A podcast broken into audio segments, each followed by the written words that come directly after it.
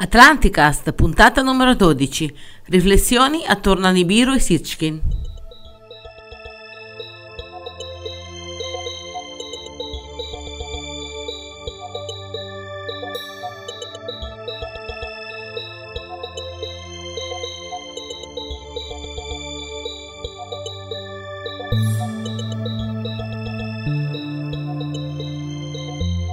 Un saluto lemuriano da Eugenio e un saluto atlantideo da Paolo. Puntata numero 12. Come va Eugenio? Sei in forma? Sei carico? Carico, molto carico, soprattutto dopo le ultime notizie giunte nelle scorse settimane. Sì, io infatti ho preparato un po' di materiale a beneficio nostro per organizzare la puntata e a beneficio del nostro affezionato pubblico in merito a questa scoperta di Nibiru. No. Di Nibiru, no, magari. Stasera parleremo principalmente di Nibiru. No, sì, ma scherzi.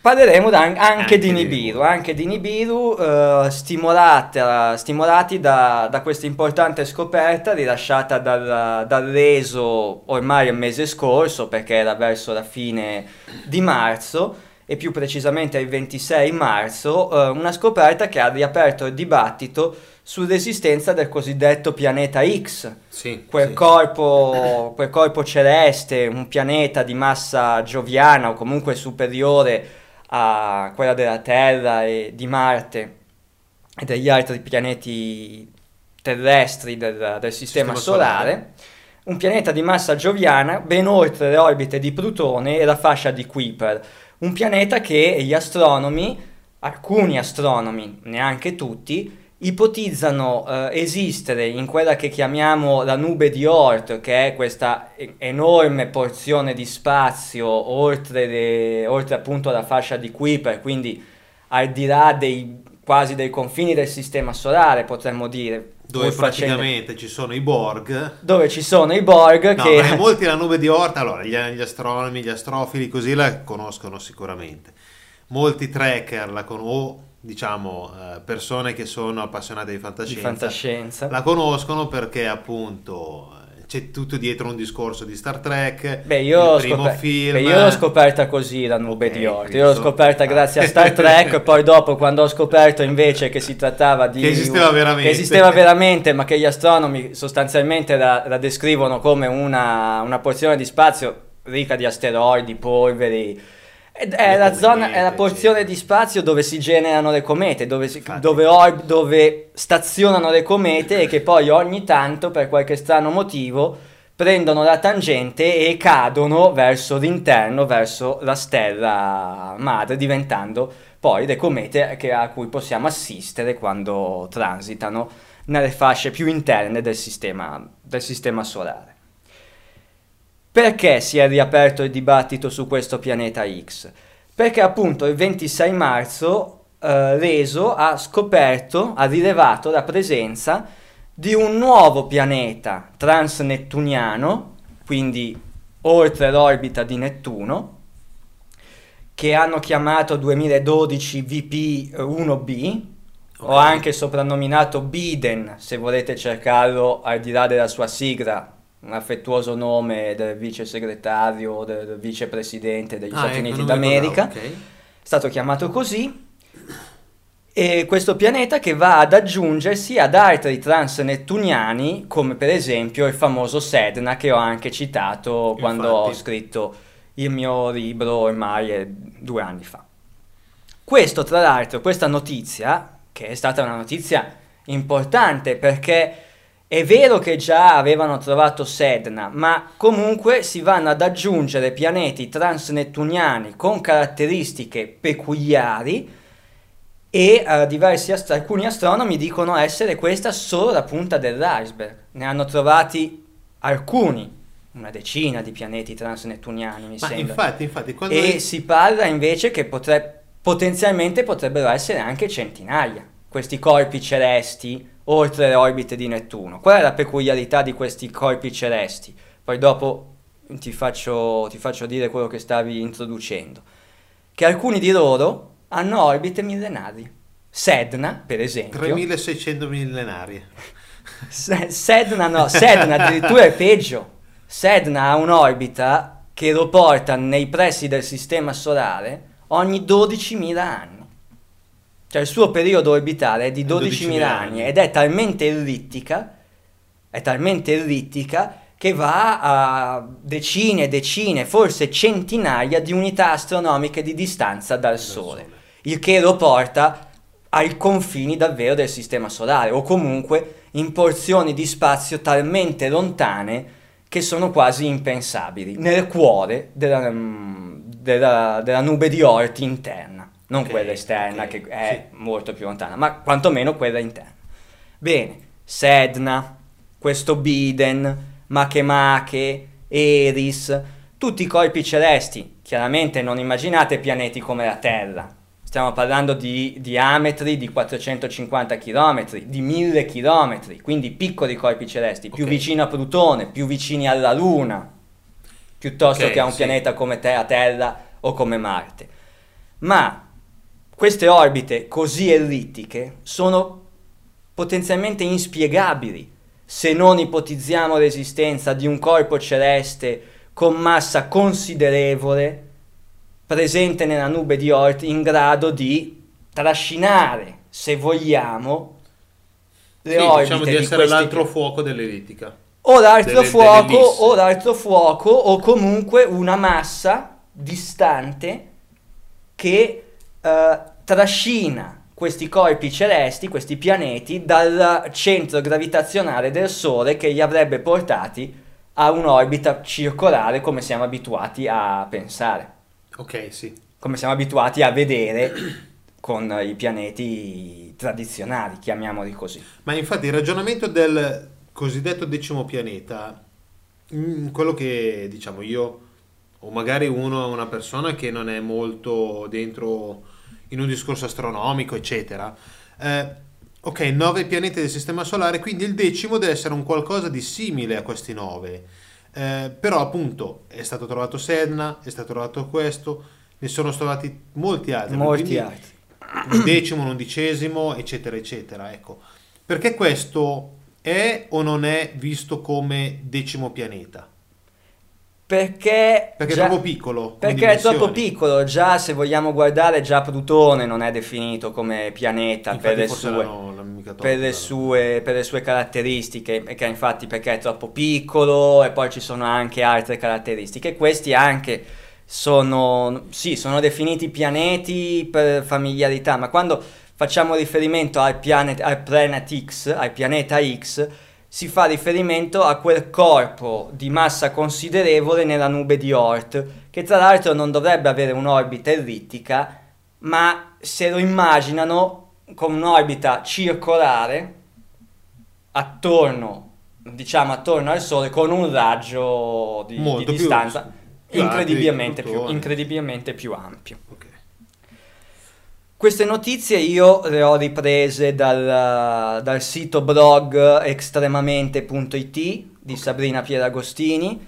Ho approfondito, partendo da lì, questo tipo di discorso che volevo introdurre in questa puntata, perché Sabrina Pieragostini si è occupata sia con l'annuncio di WISE, perché volevo sottolineare il fatto che questa notizia è giunta pochi giorni dopo, sostanzialmente, o poche settimane dopo, la dichiarazione da parte di un altro gruppo di astronomi legati al progetto WISE, che è quel telescopio che scandaglia il cosmo, lo spazio, alla ricerca di poi di metteremo le fonti anche di quello, poi mettiamo le fonti, tutto quanto. E con questa ricerca collegata al discorso di WISE, invece, era stata smentita l'esistenza di un pianeta all'interno della nube di Oort. Non hanno appena smentito l'esistenza che è stata a sua volta smentita appunto da questa dichiarazione del reso. E siccome Sabrina Pieragostini aveva citato la notizia del WISE, ha riportato anche la notizia di questa nuova scoperta, e quindi io sono partito da lì. Sabrina Pieragostini, tra l'altro, che Eugenio, se vogliamo svelare il mistero introdurre una piccola sorpresa ai nostri podcast ascoltatori, un'anticipazione, va. Ok, in questa puntata, alla fine della puntata, noi ascolteremo metà dell'intervista che abbiamo fatto a Piero Ragone. Ne abbiamo già parlato nella puntata scorsa, sì. I suoi libri, eccetera. Però nella prossima puntata e quella vi faremo che va sentire... in onda, quella che andrà in onda. Questa qua è stata... Adesso noi la stiamo registrando, poi la metteremo su a... il 15 di aprile. Tra qualche giorno. Quella dopo che andrà su il 1° maggio. O giù di lì, insomma. Meno. Io vedo di riuscire a essere sempre abbastanza previsto. Ecco. Poi magari qualche volta lo metto su qualche giorno prima e vedo che qualcuno inizia già a scaricare, anche se non aggiorno Atlanticast, perché i nostri podcast ascoltatori ce ne sono alcuni che sono attenti a queste cose. E comunque su quella del 1° maggio appunto ci sarà un'intervista di più o meno 3/4 d'ora appunto a Sabrina Pieragostini. Poi dopo lì diremo in maniera, voi la conoscete tutti, ecco, giornalista di Studio Aperto, caporedattrice di Studio Aperto, e tiene questo blog estremamente appassionata, appassionata di misteri. Diciamo che il 99,9% dei podcast ascoltatori la conoscono. Penso di sì, chi non la conosce Google, adesso lo conosce, Google Sabrina Pieragostini, www.extremamente.it, andate a guardarlo. Perché ne vale la pena. E comunque io stesso lo utilizzo spesso e volentieri come fonte per le mie ricerche e quant'altro. Magari nel corso della puntata, verso la fine, possiamo anche presentare una piccola anticipazione di questa intervista di 3/4 d'ora. Vi facciamo sentire giusto magari un paio di minuti per introdurre un attimo il tema, che poi verrà sviscerato nel corso appunto della puntata del 1° maggio. Tornando al discorso tornando a Nibiru, stavamo parlando di questo pianeta Biden, chiamiamolo così perché la sigla si dimentica subito. Io me la sono dovuta scrivere 20 volte per ricordarmela, ancora adesso non me la ricordo. Infatti se sentite il fruscio sono i miei appunti. Okay. Megan Schwamb, astronoma, gli accenti ogni tanto mi partono, conferma che Sedna e Biden sarebbero solo l'inizio, perché chissà quanti altri pianeti aspettano di essere scoperti oltre il confine segnato dalla fascia di Kuiper. Potrebbero esserne, come dicevo, centinaia. Okay. Ora, il giorno che becchi il pianeta, che non ha un'orbita millenaria come Sedna di 12.000, ma il giorno che lo becchi, che trovi, che calcoli, che ha l'orbita di 3.600 anni, io scommetto io già adesso che lo chiamano Nibiru. Sì. Hai trovato Nibiru, sì, quando trovi uno che ha l'orbita... Che non è il Nibiru descritto da Sitchin, perché nessuno di questi pianeti... l'abbiamo già trovato, e dopo spieghiamo qual è. La nostra congettura. Vogliamo altissimi oltre le nuvole. Oltre la nube di Oort, infatti. No, dicevo, questi pianeti non sono come quelli descritti da Sitchin nell'interpretazione dell'Enuma Elish, perché nessuno di questi interseca le orbite interne dei pianeti. Sono tutti esterni. Le loro orbite sono sì ellittiche, ma rimangono comunque ben lontani.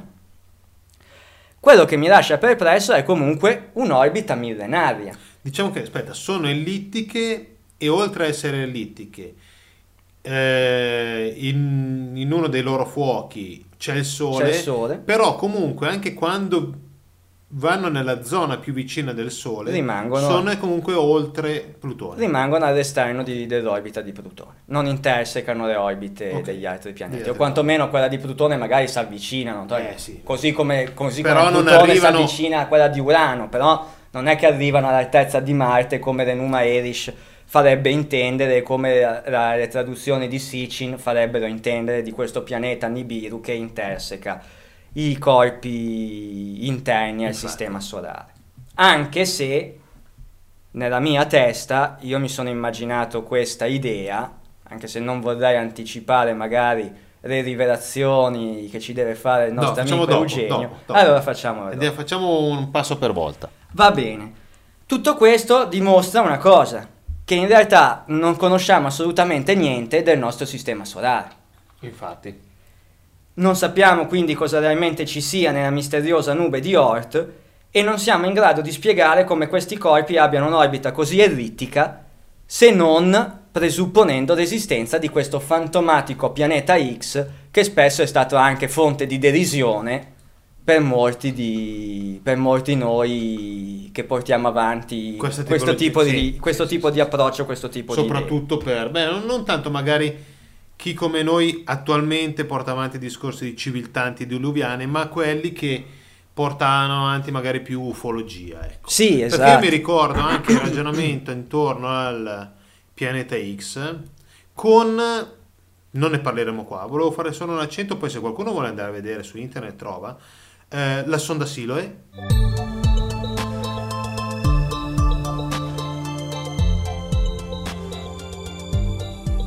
Che è quella fantomatica sonda che sarebbe inviata dal Vaticano, che avrebbe fatto delle foto a un pianeta.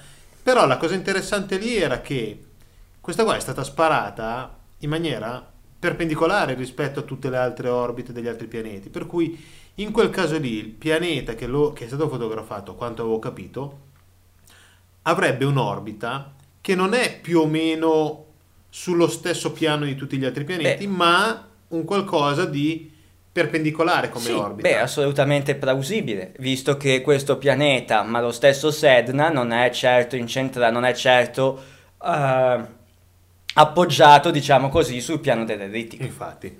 Cioè, tutti i pianeti, bene o male, sono sullo stesso piano. Bene o male. Perché in realtà nessuno è allineato perfettamente all'equatore solare, diciamo così. Però stanno più o meno tutti quanti sullo stesso piano. Questi hanno delle angolazioni allucinanti. Il che proprio fa... Infatti la Nube di Oort... La Nube di Oort è tutto attorno. È una sfera. È una sfera. Infatti stavo dicendo... È una sfera. Infatti le comete, così come questi pianeti, arrivano da tutte le direzioni. Giusto. Il che dimostra ulteriormente una delle ipotesi che viene portata avanti e viene presentata appunto nel sito blog di Sabrina Pieragostini. Non l'ha idea, non è che se l'ha inventato lei, riporta chiaramente delle fonti. Infatti poi durante l'intervista capirete meglio, diciamo, quello che Sabrina vuole portare avanti. Che secondo me è la cosa migliore. Certo. Per la sua posizione sicuramente sì. E quali sono le due cause che possono aver determinato queste orbite così particolari? Un pianeta massiccio transitante presso la Nube di Oort, all'interno della Nube di Oort, questo l'abbiamo già detto, ma anche, attenzione, perché poi sarà utile nel proseguo della puntata, una stella vagante compagna del Sole, che si è formata insieme alla formazione del Sistema Solare 5, 6, 4,5 miliardi di anni fa, insomma, quando si è formato il Sistema Solare, che abbia perturbato quindi le prime fasi di formazione, trascinando con sé quel pulviscolo, quelle polveri, quelle rocce, quel materiale iniziale, primordiale, e che poi è andata a collocarsi nella Nube di Oort, e qui si riaprirebbe il capitolo di Nemesis. Infatti. Stella bruna, nana rossa, ormai spenta, compagna del Sole, che in realtà sarebbe a questo punto un sistema binario, anche se noi Nemesis non la vediamo più perché ormai è spenta. Si potrebbe vedere agli infrarossi, dicono, ed è infatti quello che WISE sta cercando. È quello che il progetto WISE starebbe cercando. Infatti bisognerebbe capire un attimino, date le dimensioni teoriche di questa stella nana, quanto sia difficile trovarla. Perché uno dice c'è il Sole, di là vabbè ce n'è una che adesso non è più un Sole perché si è spenta, però sarà enorme, quindi teoricamente non dovrebbe essere così difficile trovarla. Invece no, perché... Devi scandagliare una porzione di spazio non indifferente e devi cercarla non nello spettro visibile, quindi devi cercarlo, va bene, agli infrarossi comunque lo trovi. Lo volevo dire più avanti, ma siccome siamo entrati nel discorso lo dico subito, sistemi binari sono molto più frequenti di quello che uno può immaginare, anzi l'anomalia sarebbe il sistema solare composto solo dal Sole. Tieni conto che la stella più vicina a noi, Alfa Centauri, è un sistema binario, perché è insieme a Proxima Centauri. Guarda caso, mi sembra che sia proprio una nana rossa. Ah, okay, Nemesis non sarebbe neanche una nana rossa, sarebbe una nana bruna, ormai spenta, quindi è rimasta soltanto la parte non rocciosa, ma dei metalli pesanti del nucleo che non bruciano più. Basta. Magari c'ha anche i pianeti che gli girano attorno, la lontana dov'è, nella nube di Oort, ma fa fatica a trovarlo. Questo chiaramente sarebbe interessante poterci confrontare con un astronomo. Se c'è qualche podcast ascoltatore, astrofisico o astronomo che voglia anche smentire tutte le cose che stiamo dicendo qui, ben venga, almeno ci capiamo qualcosa di più anche noi, perché ammetto, e l'ho già ammesso negli spazi pubblici dove scrivo, che io non ho delle grandi competenze in astrofisica né in astronomia, per cui faccio riferimento in questo caso a quello che leggo e alle mie idee, che ho anche presentato nell'articolo La danza dei pianeti, che si rifà a opere precedenti come quelle di Velikovsky e è sempre di moda Enuma Elish dei nostri amici sumeri. Infatti. In merito a questo volevo fare un passo avanti, se Eugenio me lo concede. Perfetto. Abbiamo detto che nessuno di questi pianeti interseca le orbite dei pianeti interni. Ok. Ma le comete lo fanno. Anche le comete provengono dalla nube di Oort. Ok. Allora, io mi sono domandato questo, e sarebbe bello, per questo mi piacerebbe potermi confrontare con un astronomo. Perché questi pianeti non intersecano le orbite interne e le comete sì? Perché le comete hanno massa minore? Io sto ragionando su sono molto più piccoli, per cui potrebbe essere possibile. Ma allora mi chiedo, scusate, velocità angolare inferiore, per cui l'orbita deve essere molto più ellittica e quindi tende a... Se la velocità angolare inferiore è più facile che vengano trascinati verso il Sole. Che vengano trascinati verso un'orbita centrale. Allora, se questo è dipeso dalla massa, perché le comete, diametro di una cometa medio, 4 km, 3 km, 2 km, ok. Mentre invece questi pianeti, abbiamo detto, questo ultimo che hanno scoperto è di 450 km, se non erro, il diametro, per cui non è una roba trascendentale, però comunque ha la sua importanza, la sua significatività. E corpi celesti intermedi. Facciamo finta un corpo celeste di diametro di 50 km, 60 km, 100 km, potrebbe intersecare le orbite interne?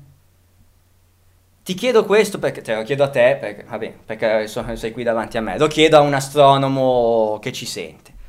Perché io ti risponderei, secondo me sì. Secondo me potrebbe essere plausibile, però magari non è vero. Cioè, alla cavolo. Perché mi è venuto in mente questo? Perché noi un po' di puntate fa avevamo affrontato il discorso di Marte e di quel cataclisma, di quell'impatto che avrebbe provocato la morte di Marte e quindi l'esodo, il presunto esodo dei presunti Anunnaki che vivevano sulla superficie marziana e che si sono dovuti trasferire, quelli che si sono salvati, sul pianeta Terra.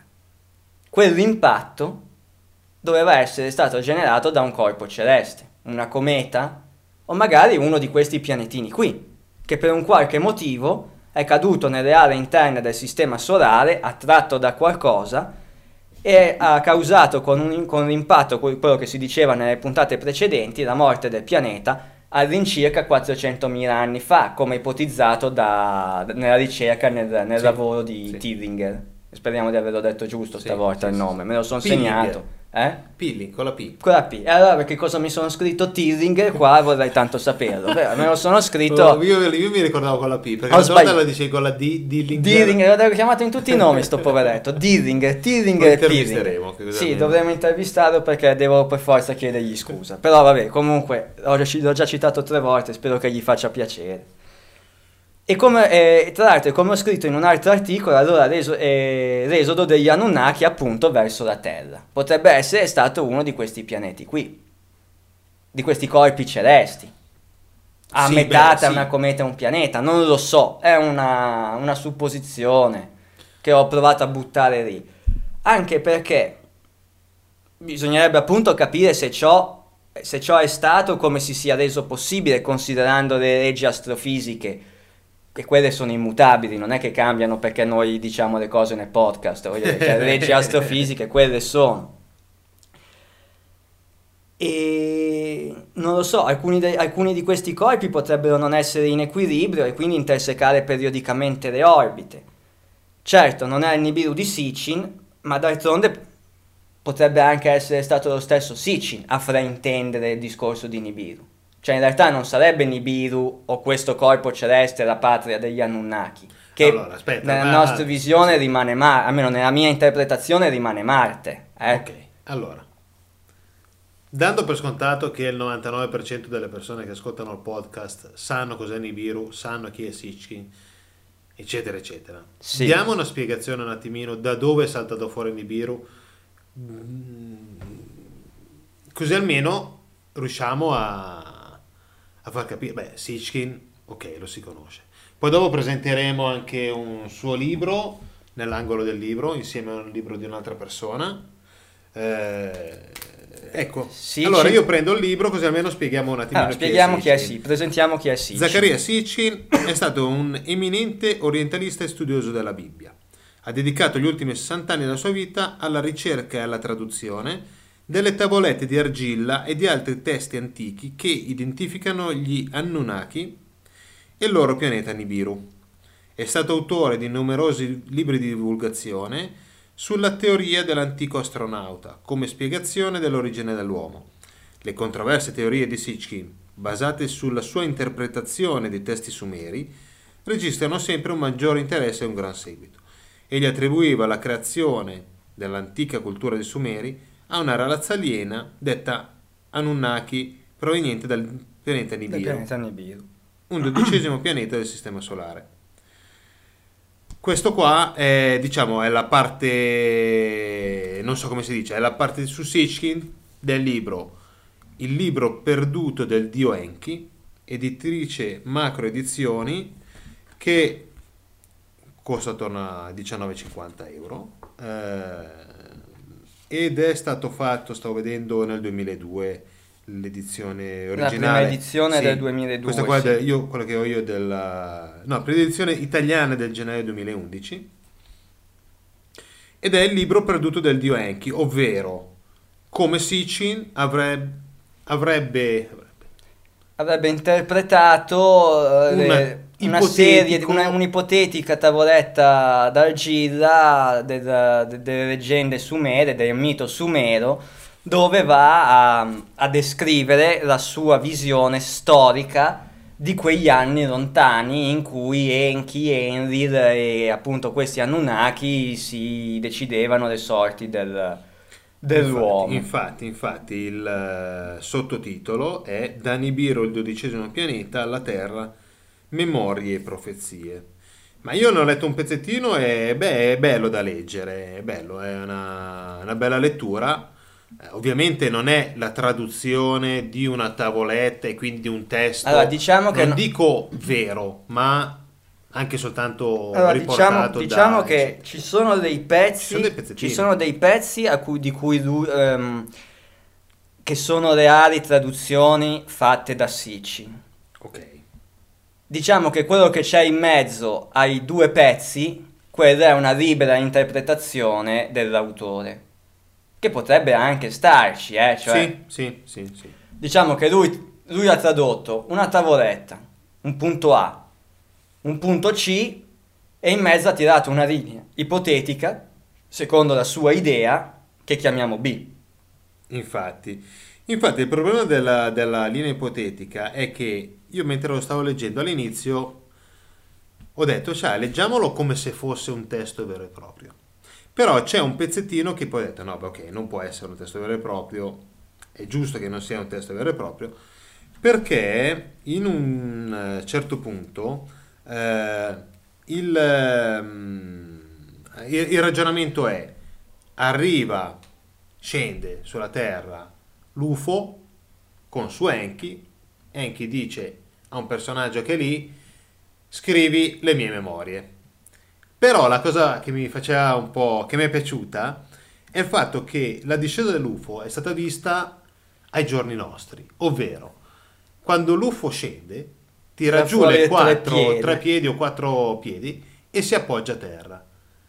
È classico da ufologia moderna, vite e bulloni, no? Sì, come si chiama? Sì. Ecco.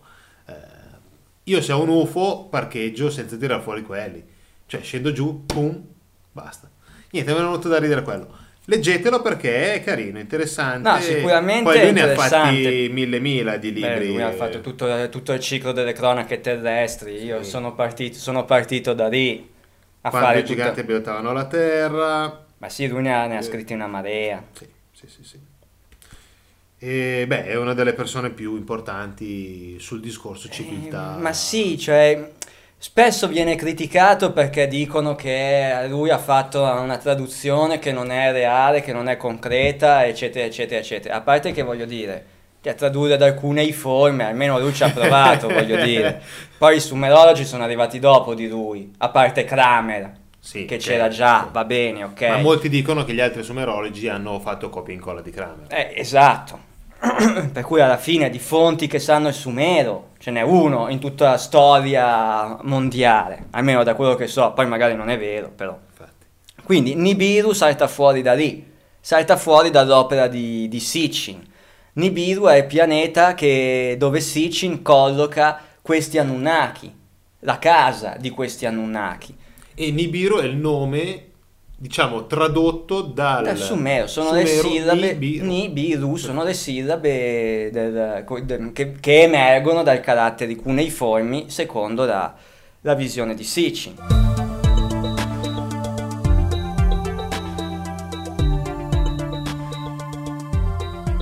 E ok, gli Anunnaki abiterebbero su Nibiru, va bene. Per me non è così, l'abbiamo già detto in alcune puntate e anche in alcuni articoli. Per me dove secondo me vivevano. Per me gli Anunnaki stavano su Marte, però non è neanche escluso il fatto, e adesso qua come dici tu vogliamo oltre la nube di Oort, se è vero che esiste Nemesis, se è vero che esiste un pianeta che chiamiamo ipoteticamente Nibiru e che ha un'orbita di 3600 anni e che tange la nube di Oort interna dove sta Nemesis.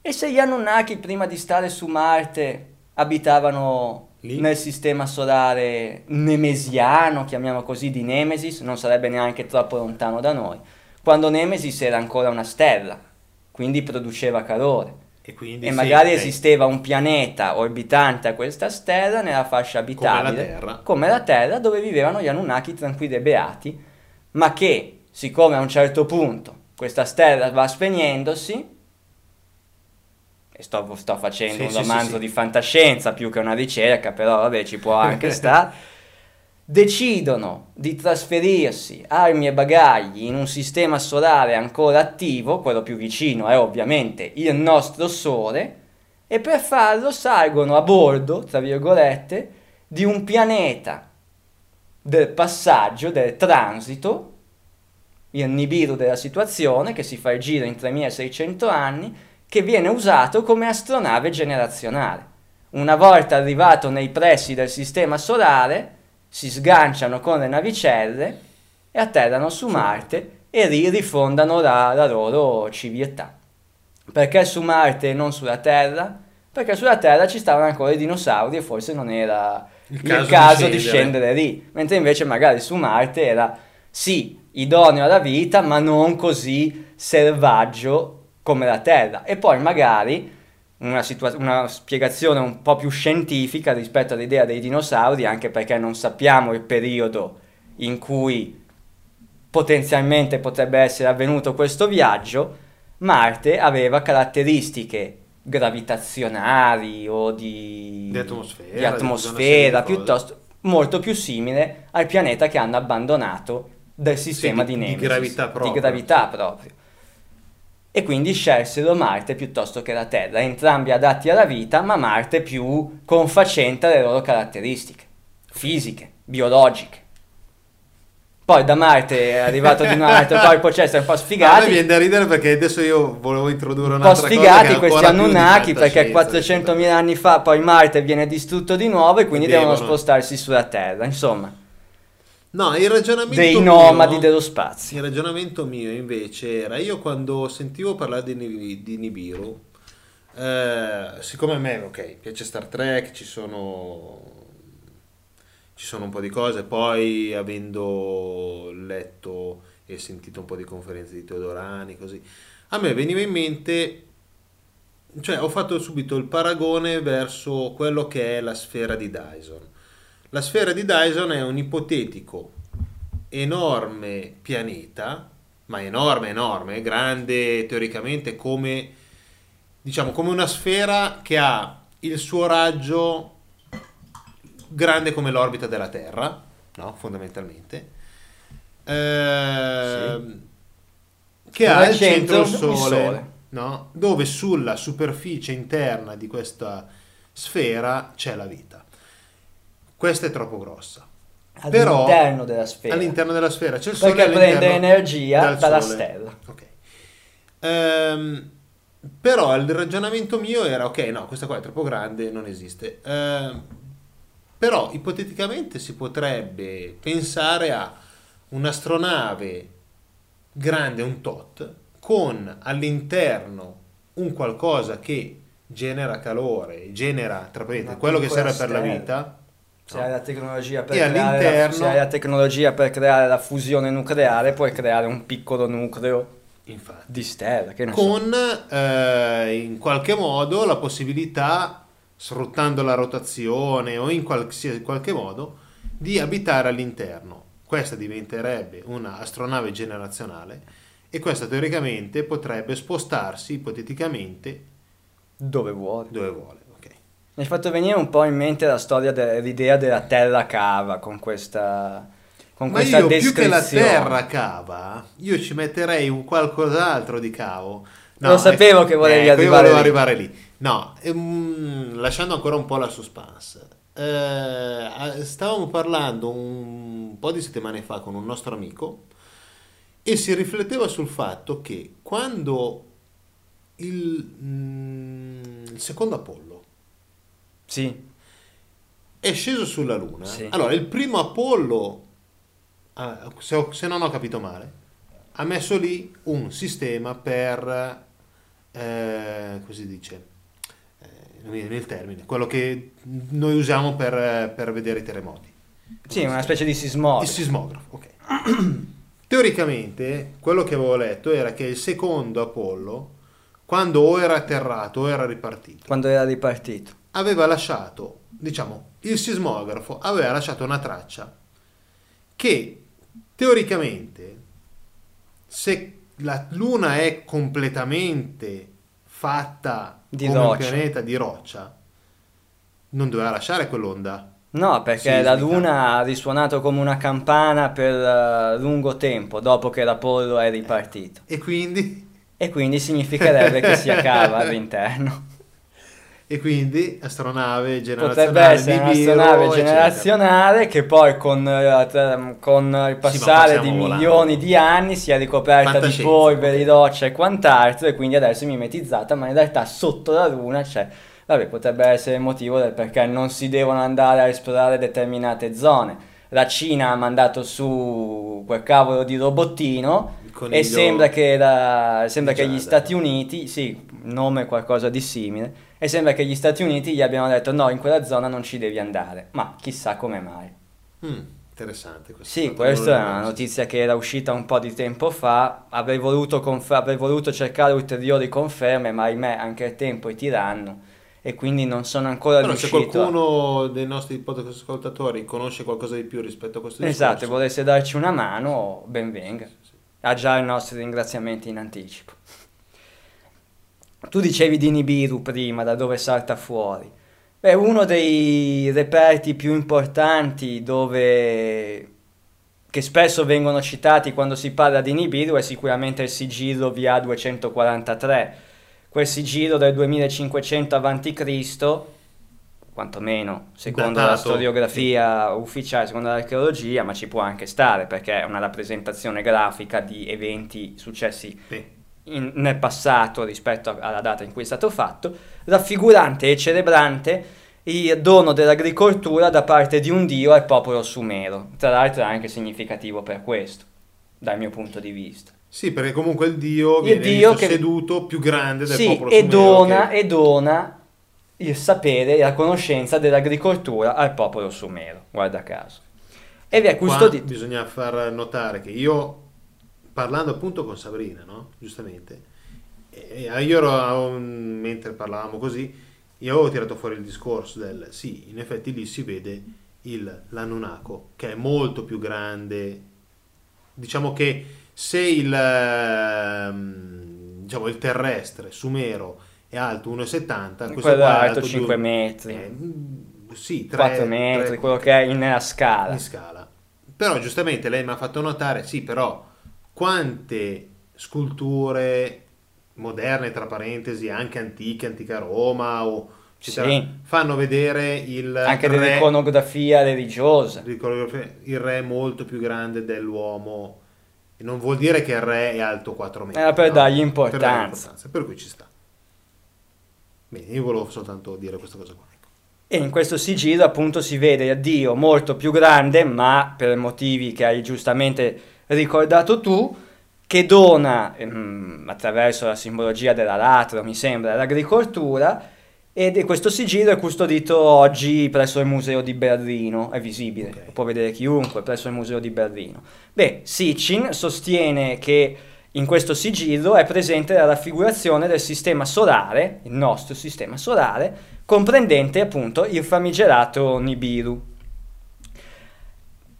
Ed effettivamente noi nel sigillo vediamo una rappresentazione grafica di un qualcosa composto da un cerchio con attorno delle specie di raggi solari. Poi se cercate il sigillo VA243 su internet lo trovate nella maniera più comoda e semplice. Noi magari qualche link, appunto. Sì, probabilmente metteremo il link dove Biagio Russo parla del sigillo VA243, come avevamo già citato e ricordato in alcune puntate precedenti, mi sembra.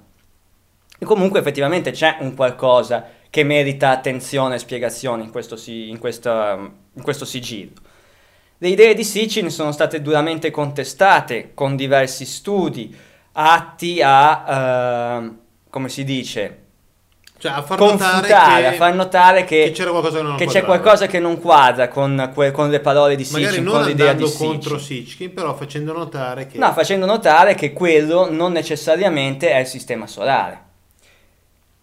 Spesso vengono riprese le fonti, come fonti le dichiarazioni di Panizza, Stefano Panizza, se non erro, e Heiser, di cui non mi ricordo il nome, non so il nome. Come ad esempio il fatto che appunto Stefano Panizza dice il sole non è il sole, cioè quello che Sitchin dice essere il sole non sarebbe il sole secondo l'iconografia sumera. Sì, beh, allora all'interno dell'articolo io l'avevo letto tempo fa ed è fatto molto bene, perché quello di Panizza porta avanti molti punti, fa notare molte cose interessanti. In effetti il ragionamento è proprio quello, cioè non è il sole e i pianeti che stanno attorno non sono disposti e dimensionalmente non sono quelli del nostro sistema solare. Sì, non sono in scala, non sono nella disposizione corretta. I sumeri raffiguravano il sole in un'altra maniera, perché Panizza fa notare come il sole nell'iconografia sumera sia raffigurato come un disco a 4 braccia racchiuso in un cerchio, che tra l'altro nel libro di Sitchin che hai appena finito di presentare, il libro perduto del dio Enki, aprendo una delle prime pagine salta fuori subito il disegno, la raffigurazione, il simbolo, eccolo, il simbolo, se no sei la prima tavoletta, il simbolo del sole secondo i sumeri, ed effettivamente è una specie pagina di 24. È una specie di croce racchiusa in un cerchio, quindi nulla a che vedere con la rappresentazione del sole, tra virgolette, di Sitchin nel sigillo VA243. Questa simbologia la ritroviamo nel sigillo di Utu, Shamash, e anche confermato da un bruciaincenso ritrovato sempre presso il tempio di Shamash, dove hanno trovato il sigillo Utu, dove c'è questa rappresentazione del sole come croce, cioè con quattro braccia racchiuse in un cerchio, che come potrete poi vedere e confrontare direttamente voi, nulla ha a che vedere con quello presente nel sigillo sopracitato. Ma è altrettanto vero... E quindi il ragionamento lì è quello non è il Sole, ma è un altro sistema solare con altri pianeti appartenenti a un altro sistema solare. Sì, questo è il ragionamento che fa Biagio Russo, non Panizza, però. No. E il ragionamento è quello lì, potrebbe essere ai tempi la nana bruna, esatto, Nemesis, con dei pianeti che ci orbitavano, che gli orbitavano attorno. Quello potrebbe essere il sistema, okay, non potrebbe non essere il nostro sistema solare, ma potrebbe essere il sistema solare di origine degli Anunnaki. E quindi gli Anunnaki spiegano ai terrestri: vedete che noi avevamo questo sistema, che noi venivamo da là, eccetera. E poi abbiamo preso Nibiru, che è l'altro pianetino che è distante sul sigillo. Sì, esatto, per fare il viaggio abbiamo utilizzato come sorta di navetta, okay, da una parte all'altra. Giustamente tu mi avevi fatto notare prima, mentre parlavamo prima di entrare, sì, mentre mangiavamo la pizza. Il ragionamento della nostra sonda Voyager e il disco che è stato messo, sì, su, perché l'altra osservazione che fa Stefano Panizza è che i pianeti non sarebbero i pianeti per il semplice motivo che non sono in scala, non sono allineati sul piano dell'ellittica. Plutone sarebbe in linea con tutti gli altri e non invece... Insomma, non sarebbe la rappresentazione, come si dice, puntuale dei nostri pianeti. Verissimo.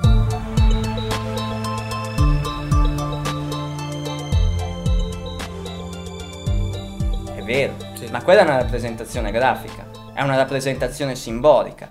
Noi stessi, come genere umano, quando abbiamo lanciato la sonda Pioneer, la targa di metallo che la NASA ha incorporato non rispecchia assolutamente le caratteristiche di dimensioni in scala dei pianeti. Cioè la Terra, c'è Giove, ma di sicuro non sono in scala, né tra di loro né rispetto al Sole. Infatti. Perché anche le distanze non sono rispettate, non sono quelle in scala reali del sistema solare, ma perché...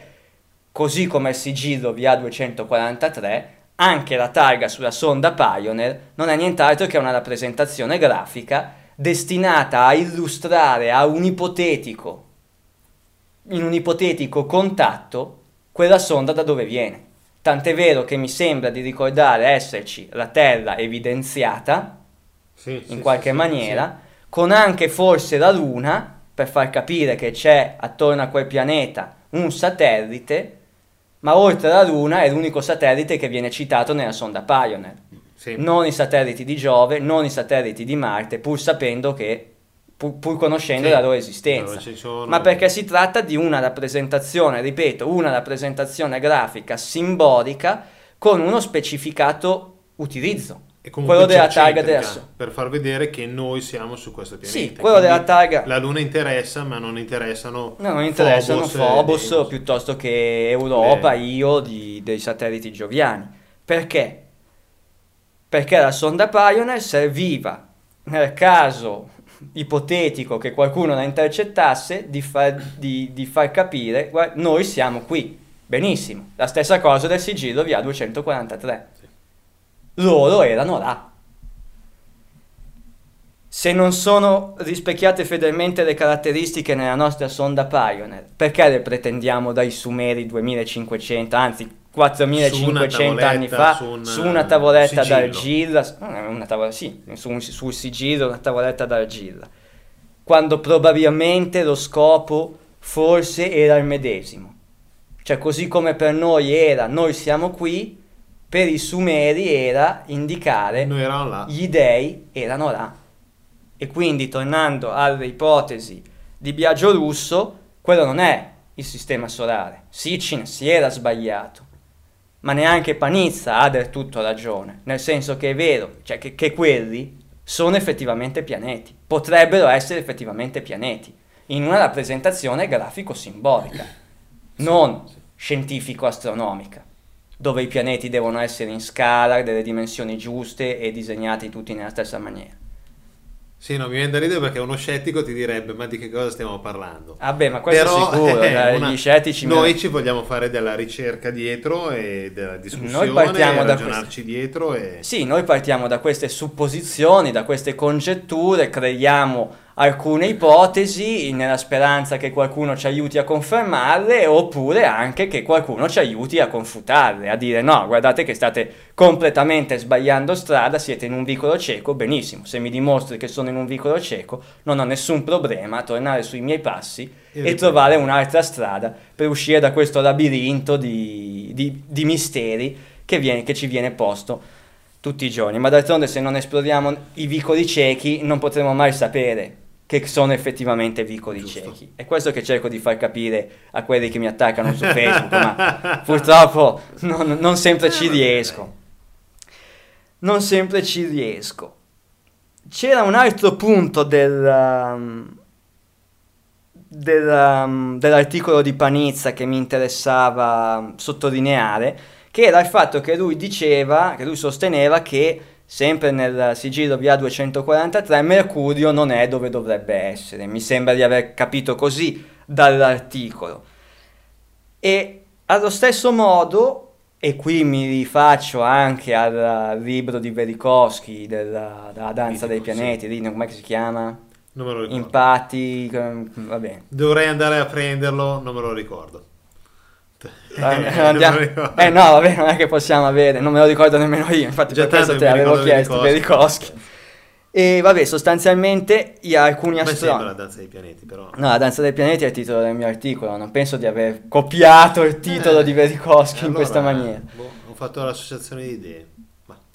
Beh, comunque è vero, Mercurio non è dove dovrebbe essere, ma attenzione, così come diceva Velikovsky che i pianeti all'inizio si incrociavano tutti quanti, eccetera, eccetera, due astronomi importanti, Van Flanders e Robert Harrington, sì, nel 1975 pubblicarono su Science un articolo in cui si diceva che Mercurio poteva essere un ex satellite di Venere. Per cui in origine Mercurio orbitava attorno a Venere e poi per qualche strano motivo si è staccato ed è finito su un'orbita propria. Ora, siccome un sistema in equilibrio non subisce dei traumi, quello che gli astronomi non sono riusciti a spiegare è perché a un certo punto un satellite di Venere si sgancia e diventa un pianeta autonomo. Come se la Luna domani decidesse di sganciarsi dall'orbita della Terra e si mettesse a orbitare per i fatti suoi. Spazio 1999. Infatti. Quindi, torniamo davanti all'idea di un sistema caotico, sì, un sistema solare caotico, perché noi oggi siamo abituati a pensarlo in equilibrio, perfetto e tutto quanto, ma perché noi abbiamo un'ottica temporale limitata. Sì. In realtà il sistema solare è un gran casino da questo punto di vista, corpi che vengono, corpi che vanno. Se uno lo guarda nell'ottica delle... Guardano i milioni di anni. Migliaia e migliaia di anni, sì. Guardano i milioni di anni, e poi ne riparliamo. Prima di passare all'ultimo capitolo, tu avevi trovato un articolo, sì, su una rivista. Allora, la rivista Scienza e Mistero, la nostra rivista fatta un po' di anni fa, da noi, da Sentinel, no? sentinelitalia.org, avevamo fatto 6 numeri, e questo qua è il numero 4, e su questo articolo c'è un abstract, tradotto da me, di un articolo accettato dal Astronomical Journal del 2007. Sì, quindi non stiamo parlando di... Sì, cioè, no, cioè sono due persone, cavolo, che averne persone così, no, sono due astronomi di alto livello, Patrick Likavka e Tadashi Mukai. Il titolo è Un pianeta esterno al di là di Plutone e l'origine dell'architettura della cintura transnettuniana. E quindi capita a fagiolo con i discorsi che stavamo facendo prima. Intanto la regia occulta che sempre con il nostro aiuto ci ricorda che Velikovsky, il titolo del libro è Mondi in collisione. Lo perfetto. Sapevo, no, non lo ricordavo, però adesso che lo riguardo è vero. No, abbiamo voluto fare lavorare la regia occulta, in realtà lo sapevamo benissimo. No, allora, questo, diciamo che sul numero 4 di Scienza e Mistero c'è soltanto l'abstract, no? Poi se uno vuole andare, la traduzione diciamo dell'abstract, se poi uno vuole andare a, diciamo, a trovarlo basta che va sul sito di Scienza e Mistero, www.scienzaemistero.com, va sul numero 4, prende... Ah, può vederlo, può leggerlo, no, può... Ah. Prende i nomi, okay, di queste persone, va su Google e si cerca l'articolo in inglese, okay, perché io ho tradotto soltanto l'abstract. Ok, ok, ok. Cioè, non mi metto comunque l'articolo dall'abstract si capisce che appunto parla di questi pianeti transnettuniani che già nel 2007, Sedna era già conosciuto già nel 2007, per cui l'esistenza di questi transnettuniani che tanto mi fanno ricordare a Nibiru e tanto mi fanno ricordare ai i nostri amici Anunnaki erano già noti da alcuni anni a questa parte. Infatti. Punto. Questo qua è relativamente all'articolo. Poi volevamo noi abbiamo introdotto il libro perduto. Il libro di Sitchin l'abbiamo okay, introdotto. Prima però, di passare all'ultimo capitolo che avevo preparato, sentire, esatto, volevo introdurre anche un altro libro, ma fino adesso bene o male noi abbiamo sempre trattato di libri di saggi, piuttosto cose che... o dei nostri collaboratori, sì, o in generale... più delle volte sono saggi. Però ci sono molti libri, io un po' ne ho comprati, un po' li sto leggendo, su Atlantide, su... diciamo discorsi di civiltà prediluviane o di archeologia misteriosa. No, avevamo parlato per esempio dei libri di Tom Knox. Sì, è vero, bravo, bravo. Erano dei, diciamo, dei romanzi. Erano dei romanzi che però all'interno avevano degli spunti interessanti per le persone come noi che trattano di questi argomenti. Un altro libro è un romanzo di Pietro Semino, edizioni Altravista. Il titolo è Il fatto di Ngba, N'(GBA), astronomia, archeologia e science fiction, dal diario di Hans Bleck di Ilanz. Praticamente questo libro molto bello, io lo sto leggendo ed è molto interessante. Molto accattivante. Dovrei rileggerlo con un taccuino di fianco e segnarmi giù tutti i nomi dei vari posti. Perché l'idea è...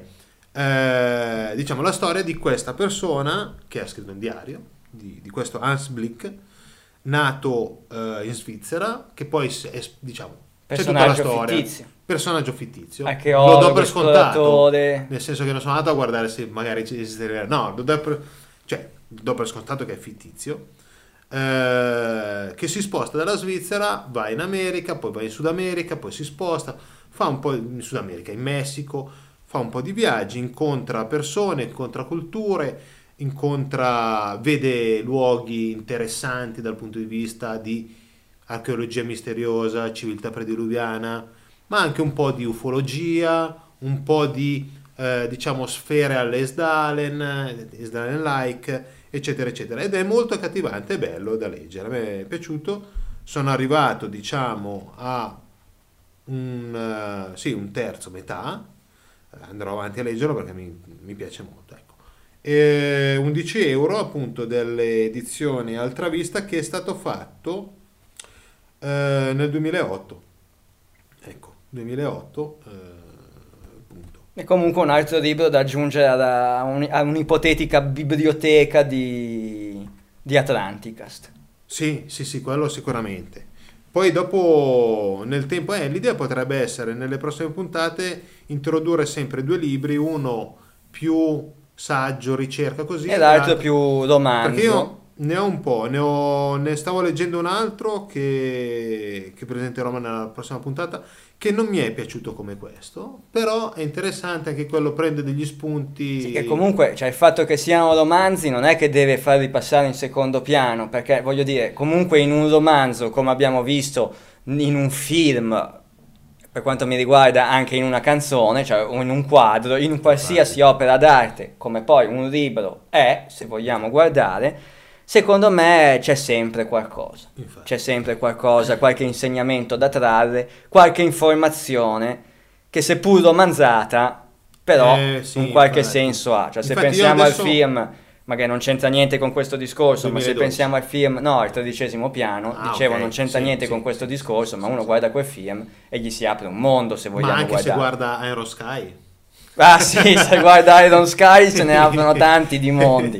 Non nazisti so, nazisti sulla luna, cioè, capolavoro. No, no, è bella, bella, mi è piaciuta. È divertente. Poi vedere volare gli Aunebu è sempre piacevole. No, a parte gli scherzi, io volutamente non sono andato a né a guardare chi è, cioè, allora, Pietro Semino adesso diciamo chi è, però non sono andato a vedere magari se su Facebook c'è, non c'è, o a contattarlo. Io prima volevo finirmi di leggere il libro. Pietro Semino, conduttore di trasmissioni radiofoniche e opinionista gastronomo, è da diversi anni ricercatore alimentarista, nonché travel writer e autore di numerosi saggi, racconti di viaggio e fantascienza.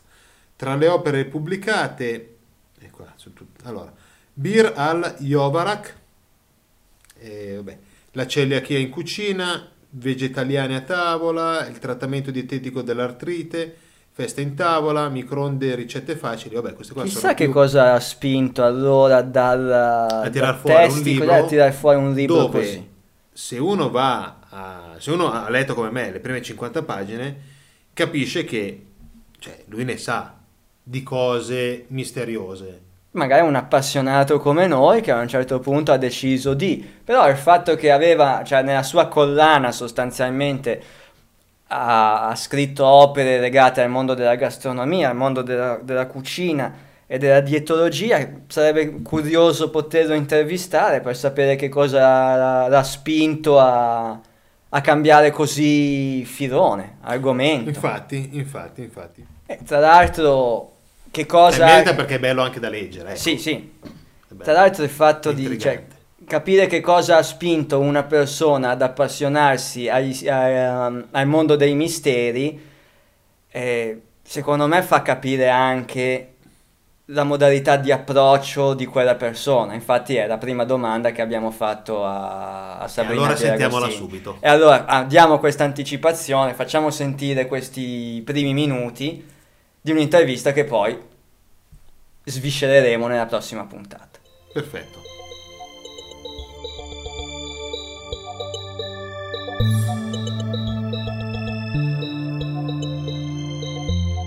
Partiamo subito diretti, Sabrina, dai, con la prima domanda. Sì.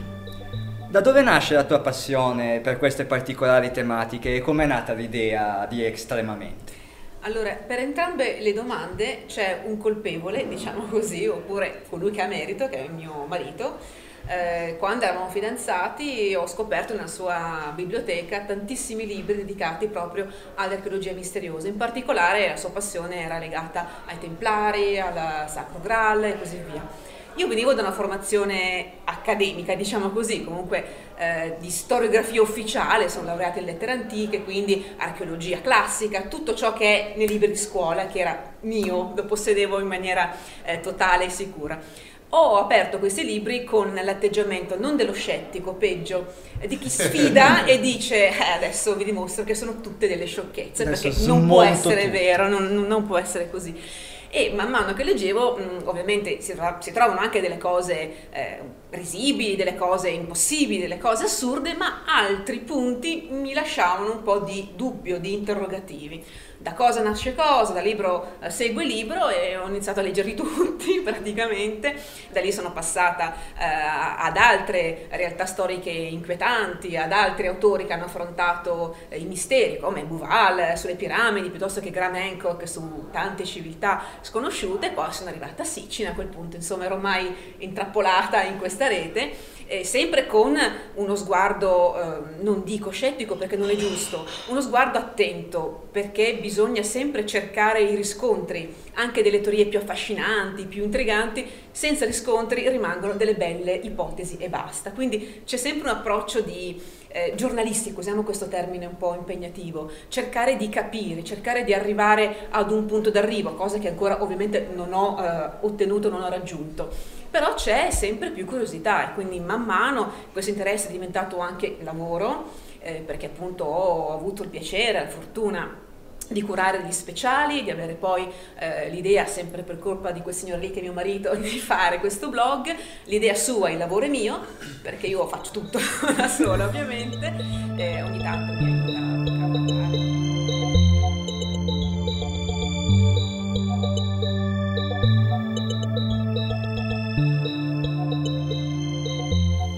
Bene, allora avete sentito l'anticipazione, la prima introduzione e poi il seguito. Tra 15 giorni potrete ascoltare il seguito. Non vi diciamo nulla per non rovinare la sorpresa. No, se no spoileriamo la fine del film ancora prima di andare al cinema a vederlo, no? Non è il caso. Anche perché se no l'abbiamo fatto così, almeno il nostro pubblico lo fidelizziamo, rimane tutti lì. Tra 15 giorni con le cuffie attaccate ad aspettare che l'intervista di Sabrina. Effettivamente io l'ho già detto settimana scorsa, l'ho già detto nella puntata di 2 settimane fa, a me ha fatto estremamente piacere fare 2 chiacchiere, fare questa intervista e sviscerare alcuni punti. Poi vedrete anche voi nella prossima. Sì, nell'intervista la ringraziamo più volte, colgo l'occasione anche in questa puntata, anche se poi i ringraziamenti saranno forniti, cioè saranno presentati poi nella prossima, colgo l'occasione per ringraziarla ancora una volta della disponibilità che ci ha voluto offrire, del tempo che ci ha voluto dedicare per questa breve intervista, comunque secondo me molto ricca e molto, come si dice, ricca di informazioni e piena di significati. Come, a questo punto però mi sembra giusto dire, tutte le interviste che noi abbiamo fatto, che faremo, quella con Piero Ragone, quella con i De Angelis, che sei prossima ad ascoltare, infatti, quella di Piero Ragone, le varie conferenze, partendo dalla prima di Baccarini, Bolognesi, Biagio Russo, eccetera, eccetera, alcuni pezzi di Magnani, alcuni pezzi che avevamo fatto sentire nello speciale e così via. Noi le mettiamo non solo perché riteniamo che siano estremamente interessanti, ma perché proprio ci fa piacere che queste persone ci diano una mano a far capire, diciamo, a collocare dei tasselli ulteriori del puzzle per avere una visione ulteriore. Ecco, è proprio un piacere che noi abbiamo a inserire all'interno del nostro podcast questi pezzi.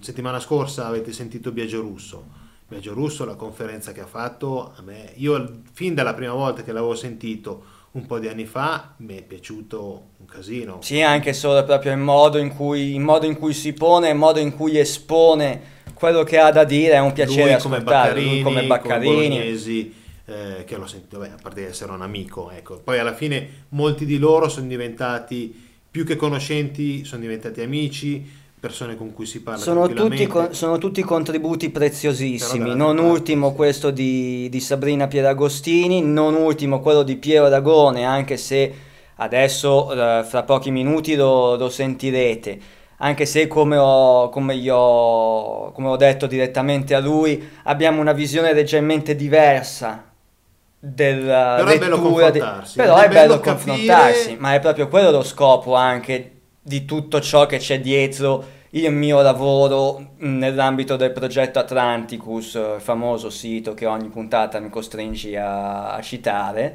Quale? Il www.progettoatlanticus.net. Ok. Ed è, cioè, dietro tutto quel lavoro c'è questo, cioè la voglia di confrontare le idee diverse o simili o comunque percorsi di ricerca diversi, di modo da aiutarci reciprocamente anche ad andare a collocare quei famosi tasselli del mosaico. Infatti. E una volta collocati non è detto che sia il posto giusto, e allora lo prenderemo e lo metteremo da un'altra parte, ma senza il confronto questo non è possibile. Senza il confronto, là dove io posiziono il tassello, per me diventerebbe dogma. Invece con il confronto ho la libertà, la facoltà di dire ho sbagliato, va messo da un'altra parte. Giusto. Questo è il discorso, che sì, è anche quello che vogliamo fare con queste puntate, il confronto anche con i podcast ascoltatori, oltre che con i ricercatori e i nostri collaboratori che citiamo in causa. Su Facebook le nostre bacheche, la bacheca di Atlanticast, in alcune occasioni, in alcuni post diventa anche proprio questo, cioè un confronto tra alcuni podcast ascoltatori che più di altri, ma io invito tutti, cioè sì, tutti quelli che chiaramente hanno interesse a farlo, a partecipare attivamente nelle discussioni. Possono dare le loro idee, le loro... in modo, come si dice, permettetemi il termine, costruttivo. Ecco, solo questo chiediamo, solo questo chiediamo. Ma sai cosa? Io, infatti, una cosa che ho notato, noi abbiamo iniziato a settembre più o meno, abbiamo ideato il podcast, diciamo, a cavallo dell'estate, un po' prima, un po' dopo. E io mi sto accorgendo che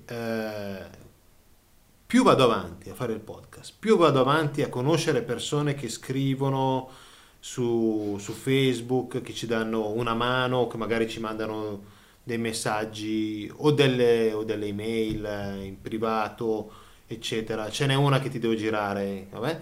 E più capisco che ci sono veramente tante persone, non solo appassionate a queste tematiche, ma che fanno ricerca, ricerca seria e ricerca corposa e concreta. Onestamente non immaginavo, ma grazie al podcast sostanzialmente ho avuto il piacere di entrare in contatto con alcune persone con i quali ci siamo scambiati anche pareri, articoli e materiale per appunto proseguire insieme in questo cammino di ricerca. E questo secondo me è un grande successo per chi vuole fare ricerca in un certo modo. Infatti. In uno dei post, prima di passare a quello, in uno dei post ultimi su Facebook avevo messo una dichiarazione, no? Su iTunes c'è la possibilità di mettere il commento. Sì. Ne avevamo parlato anche qua di quel commento? O no, credo solo su Facebook. In onda, in trasmissione no, non l'avevamo ancora fatto. Dopo ne parliamo. Ok, adesso volevo solo concludere il discorso su, tra virgolette, Nibiru e questa parentesi astronomica, astrofisica, fantascientifica che abbiamo voluto introdurre oggi insieme a Eugenio. E lo faccio riallacciandomi al discorso di Biagio Russo e quindi alla possibilità che il sistema solare descritto nel sigillo VA243 non sia il Sole, ma sia quello di origine degli Anunnaki, aggiungendoci un mio tassello, una mia parte, ovvero che quel sistema solare è quello di Nemesis, cioè la stella compagna del Sole, in un sistema solare binario, anche se ancora non l'abbiamo capito e definito che è così. E in questo volevo fare riferimento a un ricercatore un po' sopra le righe dal mio punto di vista, ma che comunque mi è piaciuto molto ed è stato fonte di ispirazione nelle prime fasi di produzione del mio libro Genesi di un enigma, che è Andy Lloyd. Intervistato anche dal progetto Camelot, e Andy Lloyd è il maggior fautore forse della teoria della Dark Star, cioè di questa stella bruna, di questa nana bruna ormai spenta, scura, compagna del Sole, che orbita nella nube di Oort e che quindi sarebbe anche l'origine, la causa di quelle anomalie gravitazionali che vediamo nei pianeti più esterni e nei transnettuniani. Quella che sarebbe il pianeta X, il Planet X, in realtà non sarebbe un pianeta, sarebbe una stella. E Andy Lloyd ha un sito in inglese, in realtà, che per me appunto ha offerto diversi spunti e che vi invito a consultare considerando il fatto comunque che vi dicevo è un ricercatore un po' sopra le righe questo Andy Lloyd, è un po' particolare. Se posso permettermi un consiglio, anche se non siete ferrati in inglese, guardate il sito in inglese, non la traduzione in italiano, perché la traduzione in italiano intanto è limitativa rispetto al materiale presentato nel sito originale. Sì, diciamo che fatto 100... quello presentato nel sito in lingua inglese, in lingua italiana direi che siamo attorno ai 30, per cui okay, si perde un sacco di pezzi. E quindi lui cosa sostiene? Sostiene appunto questo, cioè che Nemesis esista, che Nibiru sia un pianeta di questo sistema che ruotava intorno a tutti e due sostanzialmente, o che comunque quando Nemesis si avvicina alla Terra, quando questa Dark Star si avvicina al sistema solare, allora Nibiru entra a far parte del, cioè entra nel sistema solare. Ok, ho capito. Sì, sì, per capire bene, non basta secondo me descriverlo a voce, bisogna vedere i disegni, i grafici, le mappe, passami il termine, che Andy Lloyd presenta sul suo sito. Sì, perché in quel caso... E poi magari sono tutte fantascientifiche, allora, però comunque... Sì, in quel caso lì uno ha un'idea visiva delle dimensioni, delle distanze. Delle dimensioni ipotetiche, delle distanze, ma comunque, a parte Andy Lloyd, torno un attimo indietro, sul sito estremamente ci sono dei disegni, delle rappresentazioni grafiche di Sedna, di Biden, delle orbite, della Nube di Oort, cioè se cercate davvero su internet, in questo momento chiaramente che oltretutto la notizia è abbastanza calda, abbastanza, sì io dico calda, tu dici fresca, cioè abbastanza recente comunque, è una novità importante di rappresentazioni grafiche che meglio esplicano tutti i vari discorsi che abbiamo affrontato stasera, sicuramente vi sono di aiuto. Sì. Vi sono di aiuto.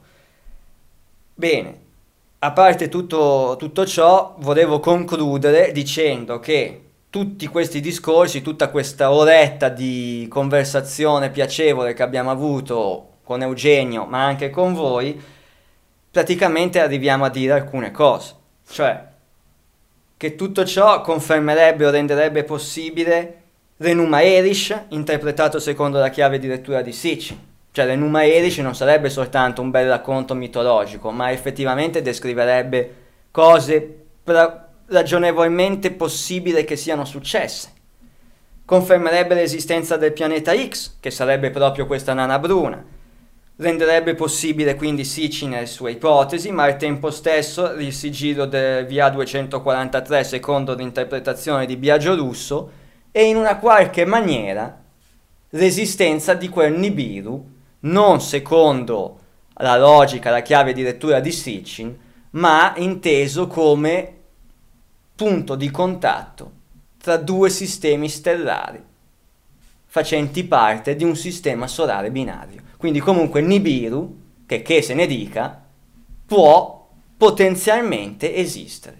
Cioè okay, può potenzialmente esistere un pianeta la cui orbita è di 3600 anni, che poi intersechi, come dice Sitchin, le orbite interne, arriva a Marte, fa casino. Devo dire la verità, non mi interessa. Ovvero, se esiste un pianeta come Sedna, come questo Biden, che ha un periodo orbitale di 3600 anni, per me Sitchin aveva ragione, si è sbagliato soltanto nella misura in cui dice che interseca i pianeti interni. Attimo di silenzio. No, perché io stavo ragionando, perché poi comunque da lì, anche se non dovesse intersecare i pianeti interni, comunque l'Enuma Elish aveva ragione. Anche se arriva a zona Nettuno-Plutone, poi da lì, non dico che è un attimo arrivare qua, però è fattibile. È fattibile. E cioè comunque non è che, è come dire, da qua andare su Andromeda. Esatto. No, capito. Anche uno che ha una sonda o qualcosa ce la potrebbe fare. E comunque, ribadisco, se esiste un pianeta che ha un'orbita di 3600 anni, Sitchin lo disse decenni fa, l'Enuma Elish lo disse millenni fa. Sì. Solo questo dovrebbe dare da pensare. E magari qualcun altro l'ha detto più di 10.000 anni fa e l'Enuma Elish è stato preso da lì. Bravissimo, io infatti li volevo arrivare. È ovvio che tutte queste sono solo supposizioni, ragazzi, non è che abbiamo il libro lì che descrive tutto quanto. Beh, sono solo supposizioni. Io nell'armadio ho una copia pirata del, del libro perduto, quello vero, del dio Enki, perché in realtà Enki non l'ha detto a te di scrivere le sue memorie, non al sumero di Io l'avevo messo 3 o 4 copie, una alla biblioteca di Alessandria, poi le altre, e però vabbè. Una sotto la Sfinge, giusto? L'altra della piramide delle Azzorre, ma è finita sott'acqua, e la quarta ce l'hai nell'armadio. Insieme allo Shamir.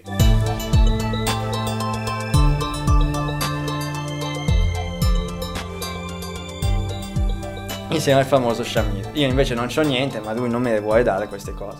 No, volevo dire... Devo vedere la foto, però. Dello Shamir.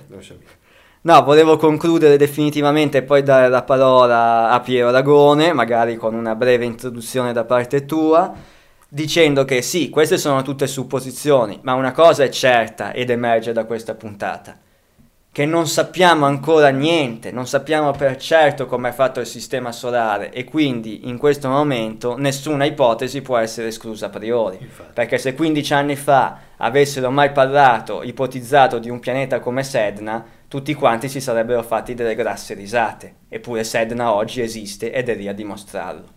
E Biden conferma ulteriormente queste cose. Punto. Ok. Spero che la puntata come l'abbiamo incentrata noi, questa, vi sia piaciuta. Tutto quello che noi vediamo su civiltà, io stavo dicendo Atlantide, no, civiltà prediluviane, questo è all'interno del discorso. Alcune cose ufologiche, gli Aunebu, sono all'interno del discorso. Quindi non è solo l'archeologia misteriosa, o gli Opart, certo. Le antiche civiltà, o il Timeo, il Crizia, eccetera. Ci sono anche altre cose che sono più recenti, che però vanno appunto ad alimentare il numero di... ad aumentare il numero di tessere del mosaico. Sì, perché bisogna riuscire a superare un ragionamento, a mio parere, per compartimenti stagni. Cioè il mosaico è uno, non sono 5 mosaici diversi che dobbiamo andare a comporre, è il medesimo. Quando parliamo di civiltà prediluviane, parliamo anche di Vimana, ma la tecnologia che muoveva il Vimana è la tecnologia, secondo le nostre supposizioni, che muoveva gli Aunebu nel 1940. Gli Aunebu nazisti nel 1940, per cui è collegato. I testi Veda traggono spunto da conoscenze prediluviane, ma i testi Veda parlano di fisica quantistica, infatti, scienza di oggi. Appunto, l'astronomia che abbiamo affrontato oggi ci aiuta a cercare di capire da dove realmente venissero questi Anunnaki, qual era la patria di origine di coloro che sostanzialmente ci hanno creato attraverso l'ibridazione, secondo le logiche portate avanti, secondo certe teorie.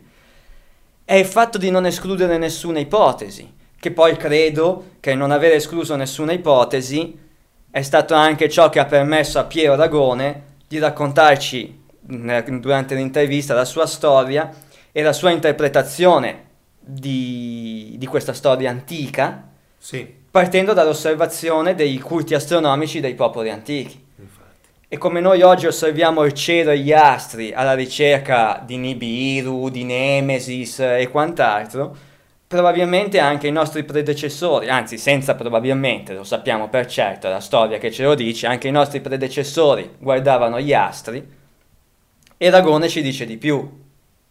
Se adesso lo andiamo ad ascoltare, scopriremo che in questa osservazione di astri nascono culti astronomici legati al movimento degli astri, che hanno anche una valenza sia spirituale, se vogliamo, sia anche proprio storico-concreta. Ok, allora adesso un minuto andremo ad ascoltare Piero Ragone. Prima volevo, siccome l'altra volta... il famoso commento. un po' di puntate fa avevamo giustamente letto un commento che era completamente favorevole a noi. Sì, uno dei primi che era, cioè, sì, il primo era il mio, sì, dicendo, come prova. No, come prova, e poi dicendo noi siamo, chi siamo, chi non siamo, eccetera. Sì, ma poi subito, cioè, dopo le prime puntate, mi sembra di ricordare, era emerso quel commento, sì, favorevole. Sì, molto, molto favorevole. Invece, giustamente, perché ognuno ha le sue opinioni, c'è stato un commento di un'altra persona, un certo Taroshi. Il commento ha il subject Star Trek sapeva tutto. Sfortunatamente su 5 stelle di voto c'è nata solo una e ci ha fatto abbassare la media. Per che cui neanche io agli esami, quando prendevo 18, mi abbassava così tanto la media. No, vabbè, per me 18 in alcuni esami era anche... oro che cola. Ok, allora, la recensione è questa e ve la leggo così com'è. Gli ebrei vogliono conquistare il mondo e l'evoluzione è un inganno. Per di più, gli alieni ci osservano. Procediamo con ordine. Sono stati gli Anunnaki, date un'occhiata alla voce su Wiki, provenienti da Nibiru a crearci. Per loro comodo si è inteso. Grandi genetisti ma pessimi ingegneri, invece di un trattore che ti fanno, pasticciano i geni di un primate con i loro e creano l'uomo per picconare la terra. E come ognuno sa, è ingrata e dura, anche per E.T. Poi meteore e diluvi a non finire, fino ad arrivare ai giorni nostri in cui YHWH istruisce gli ebrei su come conquistare il mondo, finalmente. Alla fine della puntata, una famiglia di ricercatori, filologi, archeologi, quanto meccanici, contano i figli di Giuseppe e Maria e scoprono l'inganno degli inganni, Gesù non c'è. Ma naturalmente i templari lo sapevano, come profetizzato da Umberto Eco.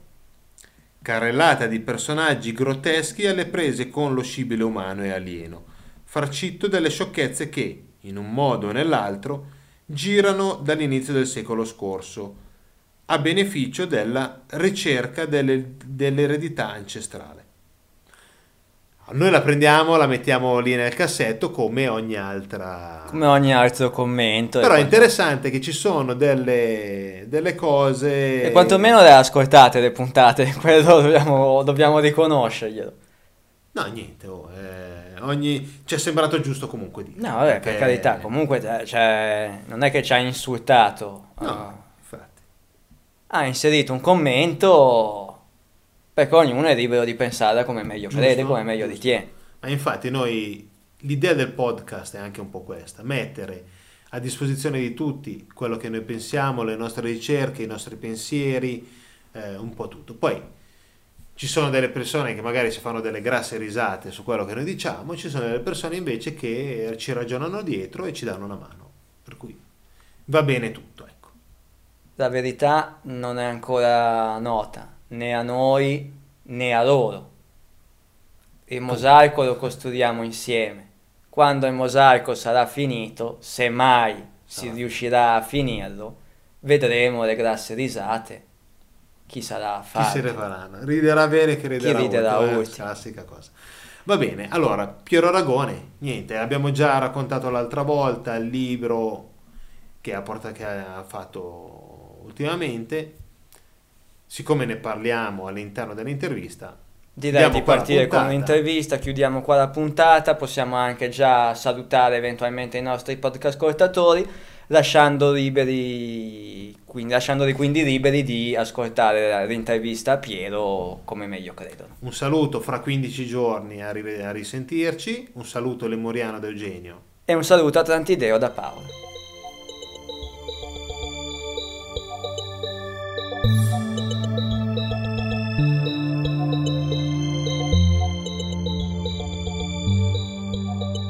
Allora, un saluto a tutti, siamo qua io e Paolo con il nostro ospite di oggi. Piero Ragone, autore di un paio di libri come minimo su questo argomento, più altre cose, sceneggiatore e altre tante cose che poi adesso un po' per volta porteremo avanti. Ecco, se vuoi dire tu, Piero, un paio di parole su chi sei, cosa hai fatto, eccetera eccetera, per poi dopo introdurre questi due libri e tutte le tematiche legate ai due libri, che sono uno I Custodi dell'Immortalità, casa editrice Bastoggi, l'altro Il Segreto delle Ere, casa editrice Macro Edizioni.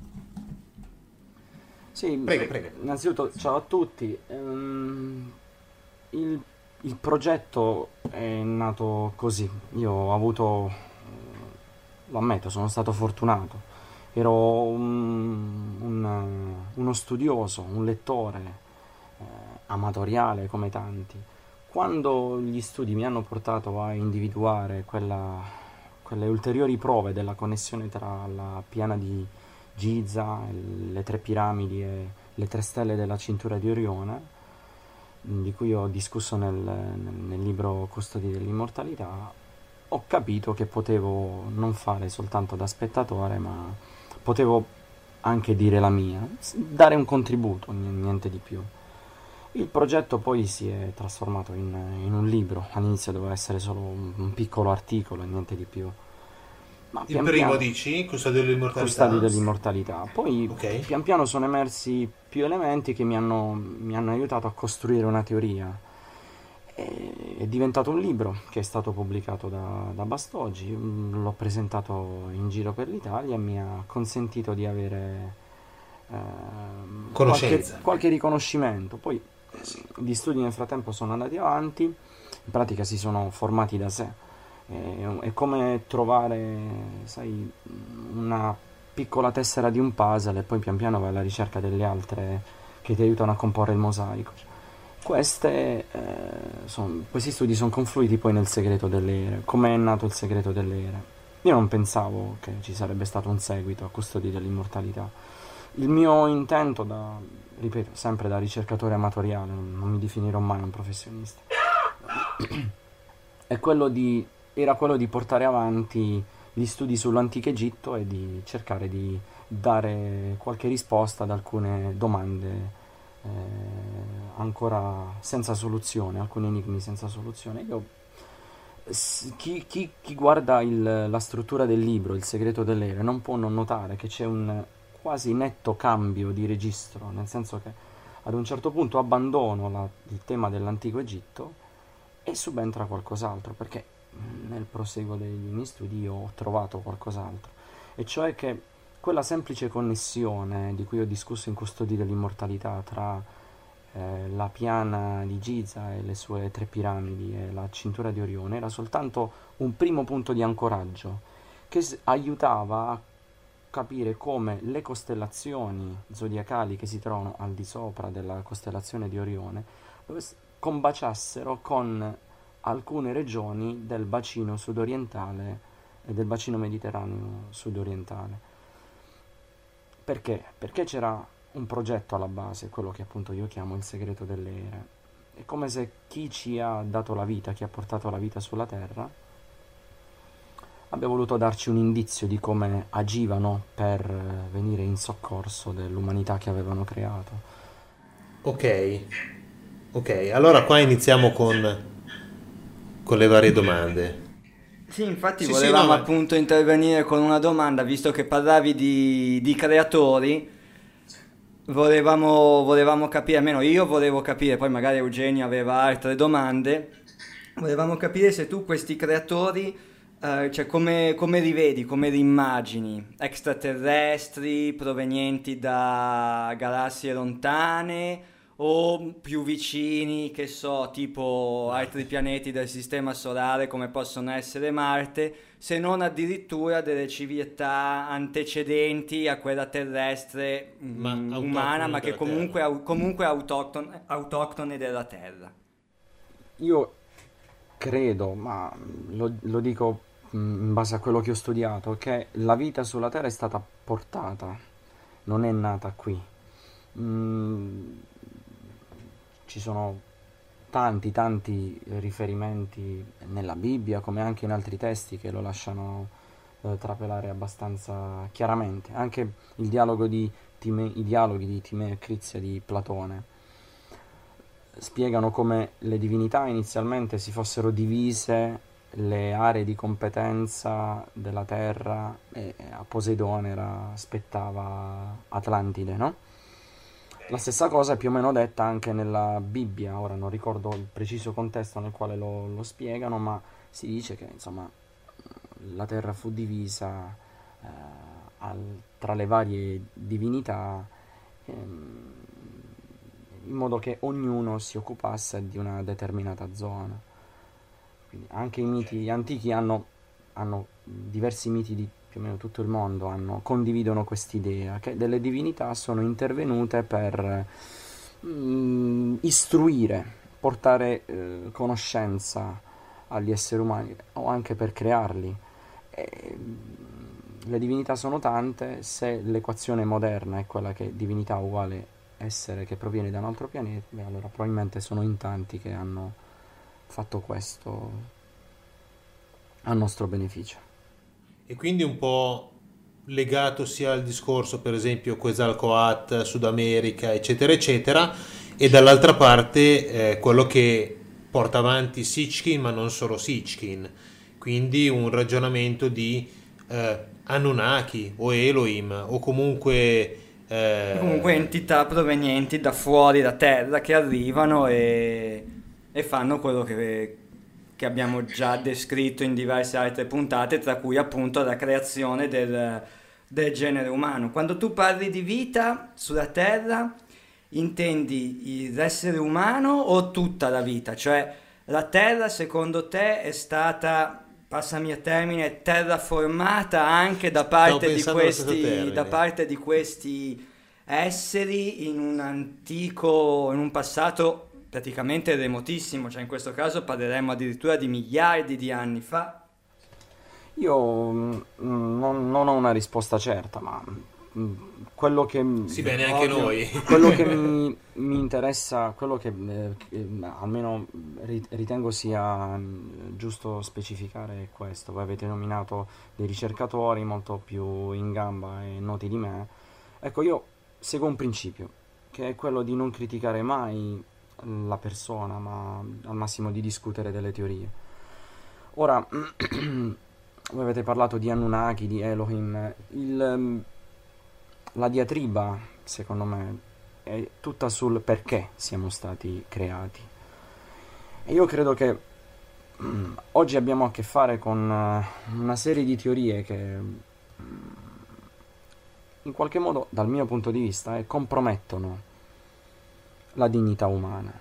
Cioè, descrivere l'uomo come creato per fare da schiavo a delle entità aliene che avevano interesse soltanto a raccogliere quanto più oro possibile per poterlo portare sul loro pianeta lontano, sia degradante per l'essere umano, e soprattutto non vede, ripeto sempre dal mio punto di vista, dalla giusta prospettiva qual è il rapporto tra noi e chi ci ha dato la vita, che non è padrone schiavo o creatore e creatura, ma quello che emerge nel segreto delle ere è che il rapporto è di padre e figlio. Ora, non riesco ad immaginare quale essere brutale possa mettere al mondo un figlio per esperimento.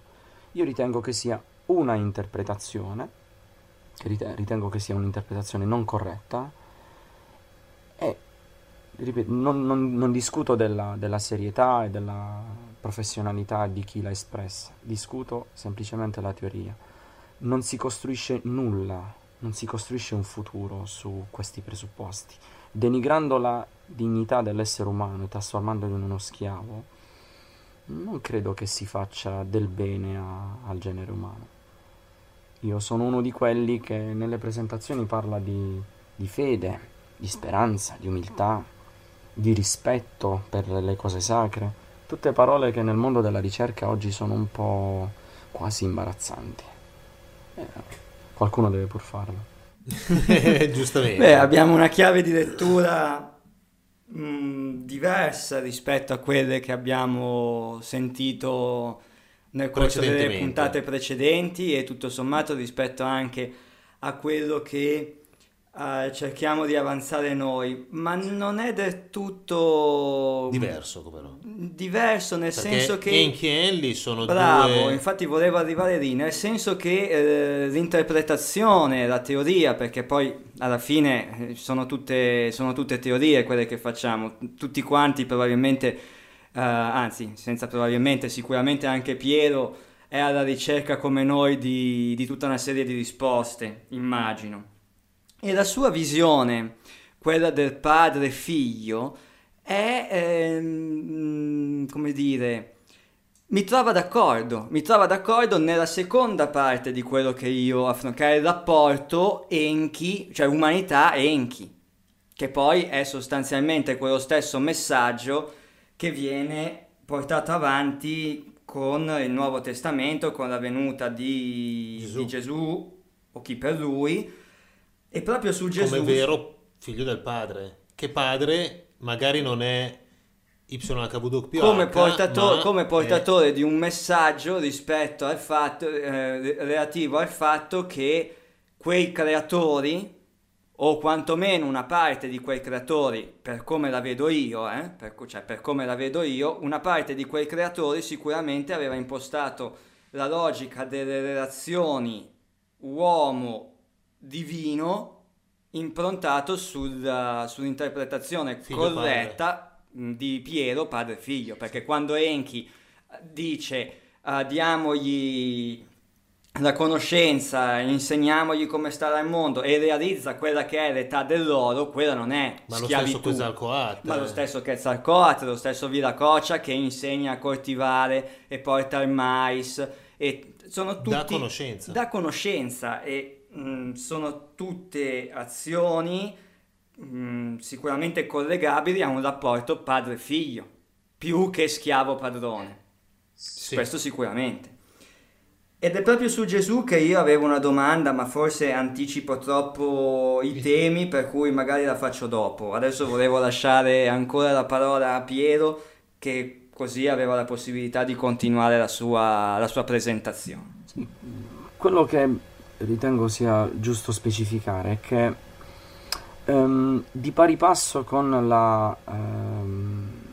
il delineare quest'idea dell'uomo schiavo degli dei, schiavo degli alieni che vengono da chissà quale pianeta, si sviluppa una critica feroce, molto aggressiva e secondo me poco rispettosa nei confronti di tutto quello che il mondo ha considerato sacro. Perché la teoria è questa, dicono tutti i libri sacri, i testi sacri non parlano di un rapporto tra un uomo e una divinità, ma tra l'uomo e entità aliene, desacralizzando qualunque cosa anticamente veniva considerata come intoccabile. Ora, sì, d'accordo, nell'infanzia dell'umanità si può vivere questo rapporto tra noi e chi è lassù in questo modo, diciamo un po' fiabesco, però nella maturità, ok, ci sta anche la ribellione nei confronti del padre, ma nel denigrare,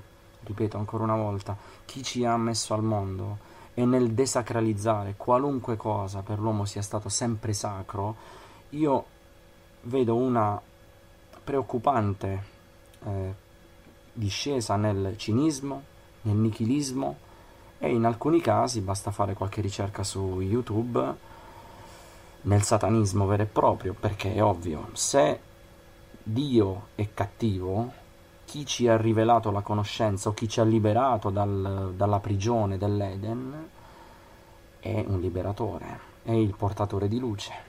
E questo veleno, il satanismo, ci viene iniettato piano piano, non ce ne accorgiamo, ma alla fine diventa ovvio. C'è una serie TV che si chiama Enigmi alieni, ci sono tante stagioni fatte mirabilmente, ma l'approdo finale in una delle ultime puntate è Rivelazioni su Satana, e non c'è ricercatore che non canta le lodi di questo essere, fino ad oggi considerato il nemico, perché Satana vuol dire questo, e invece alla fine trasformato, dato che la premessa sono quelle 50-60 puntate di distruzione di Dio, della sacralità, del divino, eccetera, eccetera, è ovvio che il diavolo, Satana e tutti i suoi giullari sono i liberatori. Noi non ce ne accorgiamo, ma è questo il lavoro che si sta facendo con la nostra mente, ed è questo che io ritengo molto preoccupante. Eh sì, è un confondere anche il ragionamento di Satana, diavolo, Lucifero, Gesù e quant'altro. Per cui tu vedi, mi sembra di intuire, Piero, una scusami, tu avevi anticipato che avevi la laringite, io invece mi c'ho il rospo in gola anch'io, per cui come vedi siamo tutti sulla stessa barca in questo periodo. Vabbè, diciamolo, perché abbiamo cantato insieme ieri sera. Ecco, esatto, riveliamo questo piccolo segreto. No, ecco, quella domanda che ti volevo fare era, siccome non è la prima volta che sento un approccio simile e ci sono alcune correnti di pensiero infatti che riportano a una strategia in tutta questa novità, chiamiamola così, della ricerca portata avanti collegando alieni, Satana, Dio e quant'altro, e alcuni fanno riferimento a una strategia portata avanti dai poteri occulti in tal senso per la realizzazione di quello che viene definito il nuovo ordine mondiale.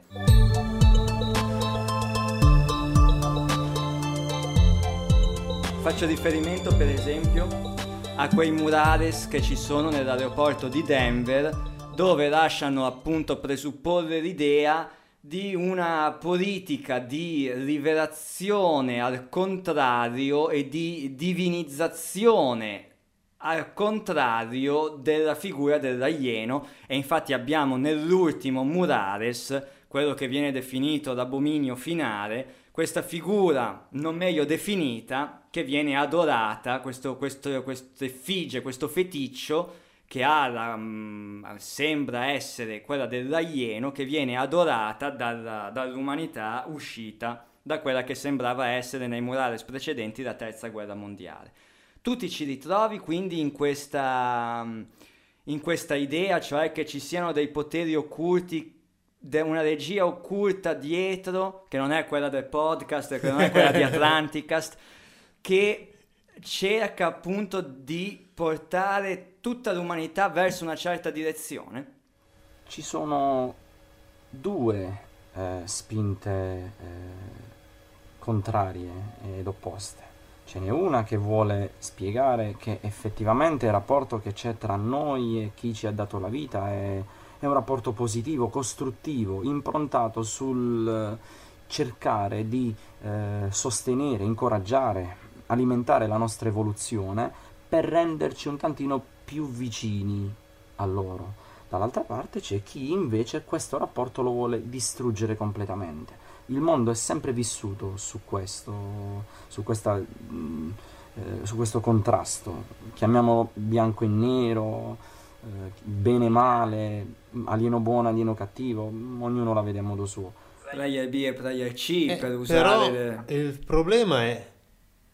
il problema è che sto vedendo io è che da una parte c'è una dualità, dall'altra è quello che vediamo noi, anche andando a riprendere un attimino tante teorie, ci sono tre player, ovvero c'è quello che diciamo, questa è una visione mia, poi dopo mi piacerebbe capire un attimino da te cosa ne pensi, mia e di Paolo.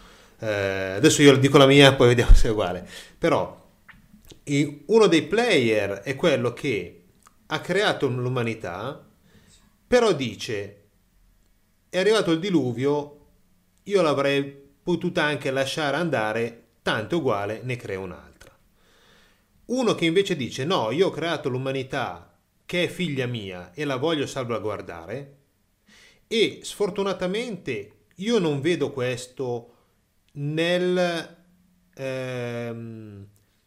quello che è il Dio della Bibbia è sbagliato, però in quello che è la figura della divinità che prende per mano Israele e porta avanti. Quindi quello che è Yahweh, o quello che le traduzioni dei testi biblici ci fanno vedere come un unico Dio, che è YHWH, perché io lì dentro ci vedo anche altre divinità, tra parentesi, no?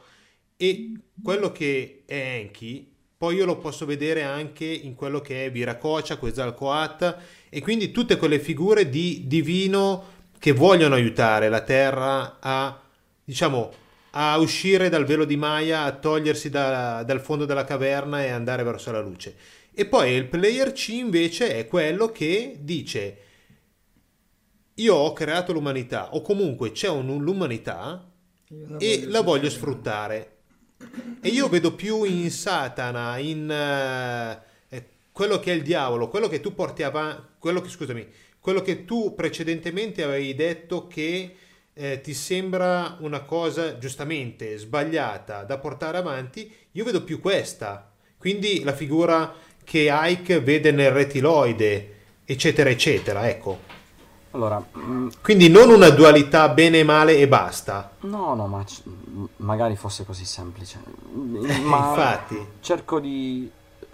Allora, per citare il segreto delle... entrando nel dettaglio di quello che spiego nel libro, l'esodo di Mosè che voi avete giustamente tirato in ballo.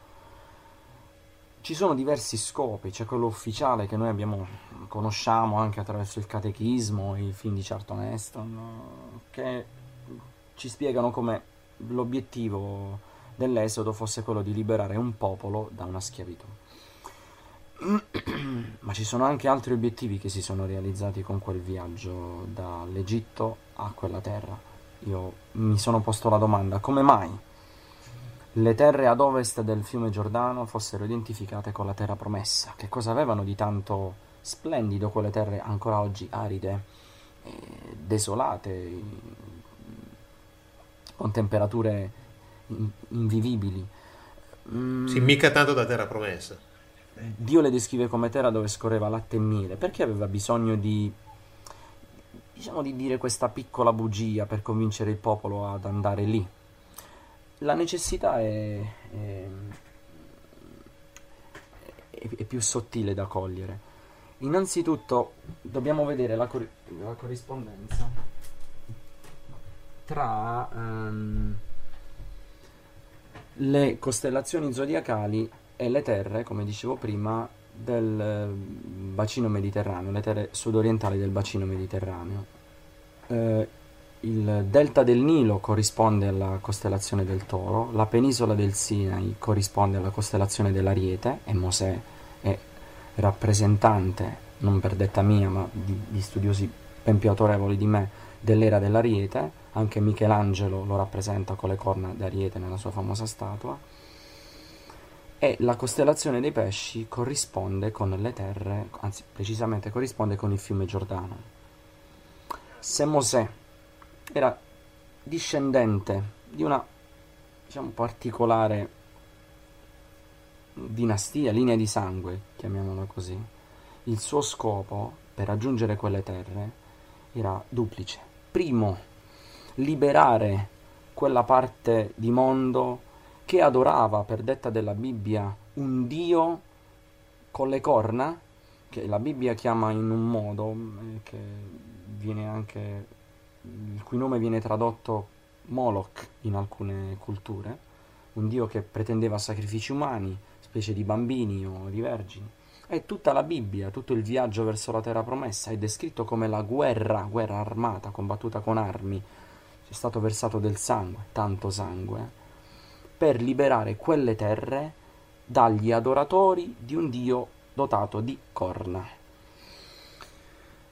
Anche tra gli israeliti c'era chi continuava a professare la fede in questa divinità, nonostante Mosè e Yahweh spingessero affinché ci si affrancasse da questa venerazione, da questo falso idolo. Ma lo scopo più importante per il Messia dell'era dell'Ariete, che è stato Mosè, era quello di portare il seme della sua discendenza nella terra corrispondente alla costellazione dei Pesci, in modo che quando il Sole sarebbe entrato 1000 e più anni dopo nella costellazione dei Pesci, nella Terra e nel tempo corrispondenti sarebbe nato il nuovo Messia, ed è per questo che la popolazione ebraica, e solo loro in tutta quella zona lì, aspettavano la nascita del Messia in un certo periodo e in una certa zona. Sapevano della corrispondenza tra Fiume Giordano e costellazione dei Pesci. Nel mio libro ci sono diverse cartine che dimostrano la corrispondenza tra queste terre. Ecco perché loro sapevano. E nella Bibbia è scritto abbastanza chiaramente, nel Nuovo Testamento. C'è Erode che chiede: ditemi con esattezza il tempo della nascita della stella. Si riferisce alla stella Sirio che accompagna il Sole che nasce ad est. Il Sole e il Sun, il Son, etimologicamente vengono dalla stessa radice, cioè è Sirio il padre che accompagna il figlio che nasce alla sua destra, ed era il segno della nascita, della venuta del Messia. Ecco perché quello che io chiamo Messia, ma possiamo chiamarlo messaggero, prescelto, eletto, inviato, alieno, anche qui possiamo essere elastici, ognuno può dare la sua definizione. Io lo chiamo Messia utilizzando la terminologia ebraica. Ma Mosè sapeva. Intendi Gesù come Messia? Intendo, cioè quello che... Esatto, intendo in proprio quel tempo lì, okay. Io nel libro riporto numerose prove per dimostrare che io, almeno io, non ho molti dubbi sul fatto che Gesù è esattamente quello che diceva di essere. È stato il Messia dell'era dei Pesci, e che la sua identificazione, la sua provenienza da un altro luogo che non fosse proprio la terra, sta anche nelle risposte che dà Pilato: se il mio regno fosse di questa terra, eccetera eccetera, o anche le canzoni, le canzoncine di chiesa, o le tradizioni popolari nelle quali confluisce un certo pensiero: tu scendi dalle stelle, o re del cielo. Cioè sono cose che ci fanno pensare ad una provenienza diversa, ad una origine diversa. E ripeto, lui quando prega dice Padre, Padre nostro, non dice creatore o padrone, dice Padre. Si rivolge alla divinità come Padre. Molti dicono è il Sole che sta pregando, come facevano tutte le altre divinità identificate con il Sole, ma penso di poter risolvere questa lieve incomprensione abbastanza facilmente. Se io, supponiamo per un attimo, io sono il Sole sulla Terra, sono il Sun, quando prego il Sole nel rivolgermi a mio padre, o prego qualcun altro, perché se io sono il Sole non posso rivolgermi al Sole. Se io sono il Sole in terra, io mi rivolgo a mio padre, che evidentemente è qualcun altro. La Bibbia è percorsa dall'idea che il figlio siede alla destra del padre, e da qualunque punto di vista lo si veda nel mondo, il Sole sorge alla destra di Sirio. È una coincidenza? Chiedo io, la pongo come domanda, non come affermazione.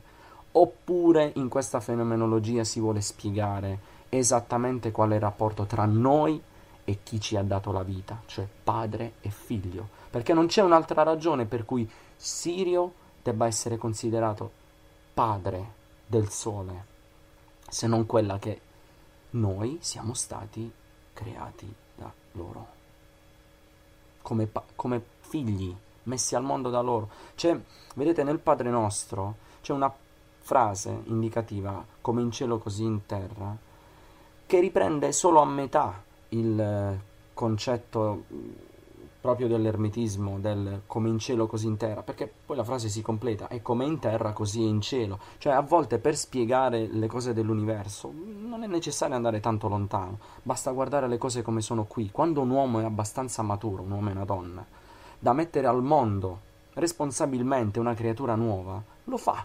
Non c'è una ragione, non c'è un motivo, se non quella di sentire la necessità naturale propria del nostro DNA di portare nel mondo una nuova creatura. Nell'universo funziona esattamente allo stesso modo. Quando una nuova razza è matura, mette al mondo una nuova creatura. Se non ci accorgiamo di questo, se non cominciamo a comprendere che il rapporto è questo, e continuiamo ad andare avanti con l'idea della schiavitù, ragazzi, non facciamo molta strada. Ci abbiamo il dito poggiato sul bottone dell'autodistruzione, ci mancava solo questo. È interessante, molto interessante come visione, e come...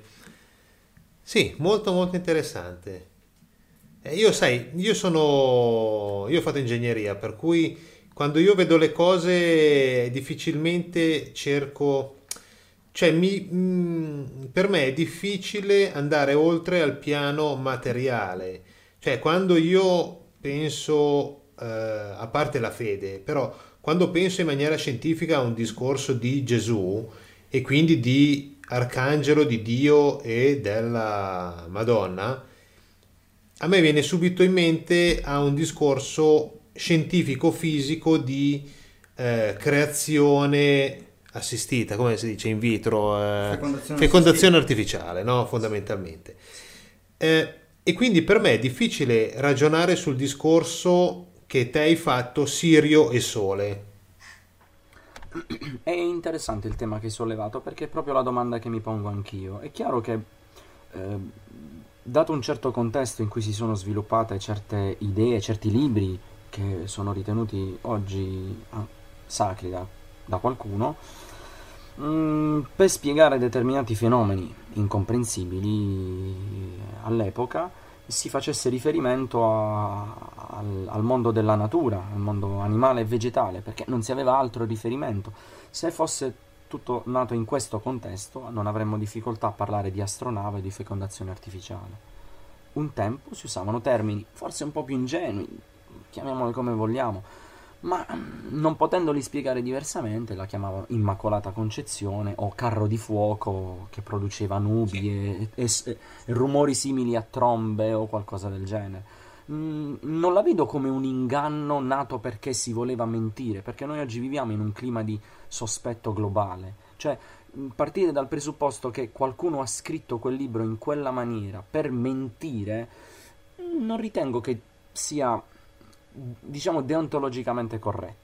Cioè si scriveva così perché quelli erano i parametri di riferimento. Poi sta a noi tradurlo in un linguaggio più moderno, ma gli stessi biblisti hanno difficoltà, ma proprio anche quelli della Chiesa, a riconoscere il significato da dare ad un termine, perché non c'è nessun termine di riferimento oggi che possa spiegare quella parola lì. Che cosa volevano intendere all'epoca? Magari era una razza animale o un qualcosa che poi è sparito dal mondo, ma non per questo si deve parlare di menzogne. E questo è quello che io non capisco. Io cerco di avere rispetto per quello in cui la gente ha fede, per quello che la gente ritiene sacro, poi lo analizzo, come dici tu, scientificamente, ed è giusto, ma con rispetto.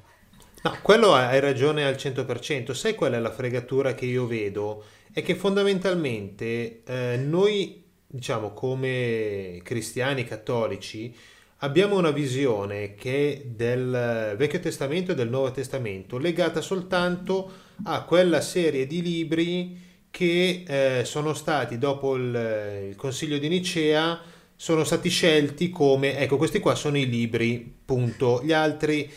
Poi c'è tutta una serie di testi che dall'altra parte chi fa ricerca prende per valido come se fossero più importanti e fossero più sicuri rispetto a quelli. Classico esempio il libro di Enoch.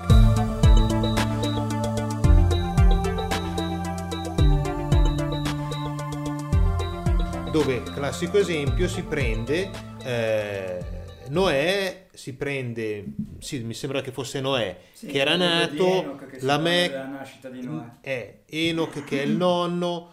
E quindi la nascita di Noè la si vede come un qualcosa che però ti fa portare ancora più legna, diciamo, nella tua caldaia del portare avanti certe tesi, no?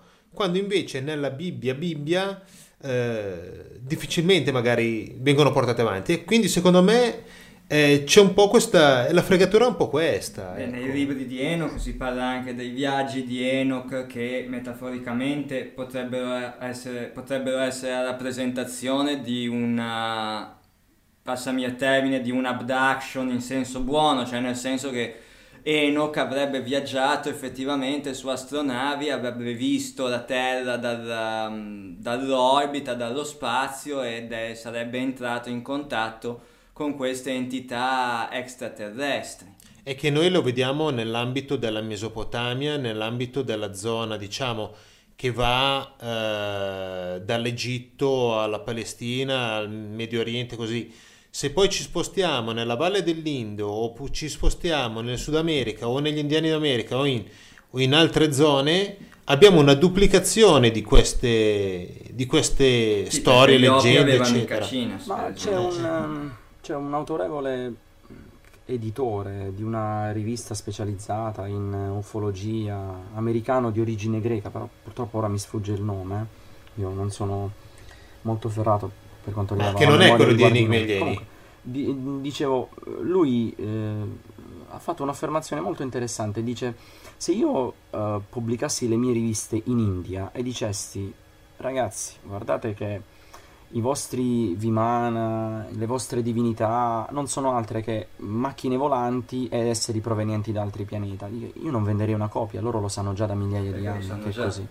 Cioè, sì, infatti. Per quanto riguarda il discorso di Enoch, innanzitutto la Chiesa etiopica invece ha inglobato nei testi ufficiali i libri di Enoch, sì, considerati validi al 100% da questo punto di vista. Ma poi la parola brutta, apocrifi, non vuol dire che non sono validi, vuol dire semplicemente che l'ortodossia cristiana non li riconosce come utili a diffondere nella maniera che loro ritengono opportuna il pensiero cristiano, il che non vuol dire che noi singolarmente come ricercatori, ma anche semplicemente come lettori amatoriali, non possiamo prenderli in considerazione. Quell'essere apostrofato come apocrifo non è necessariamente negativo, è semplicemente che c'è un canone della Bibbia, composta da un certo numero di libri, nei quali questi testi non sono stati presi in considerazione. Punto. Se la Chiesa non li ritiene validi, è un problema loro, non mio e non degli altri ricercatori. Mi spiace per loro, perché ci troverebbero dei gioielli, ma consideriamo anche un fatto. Magari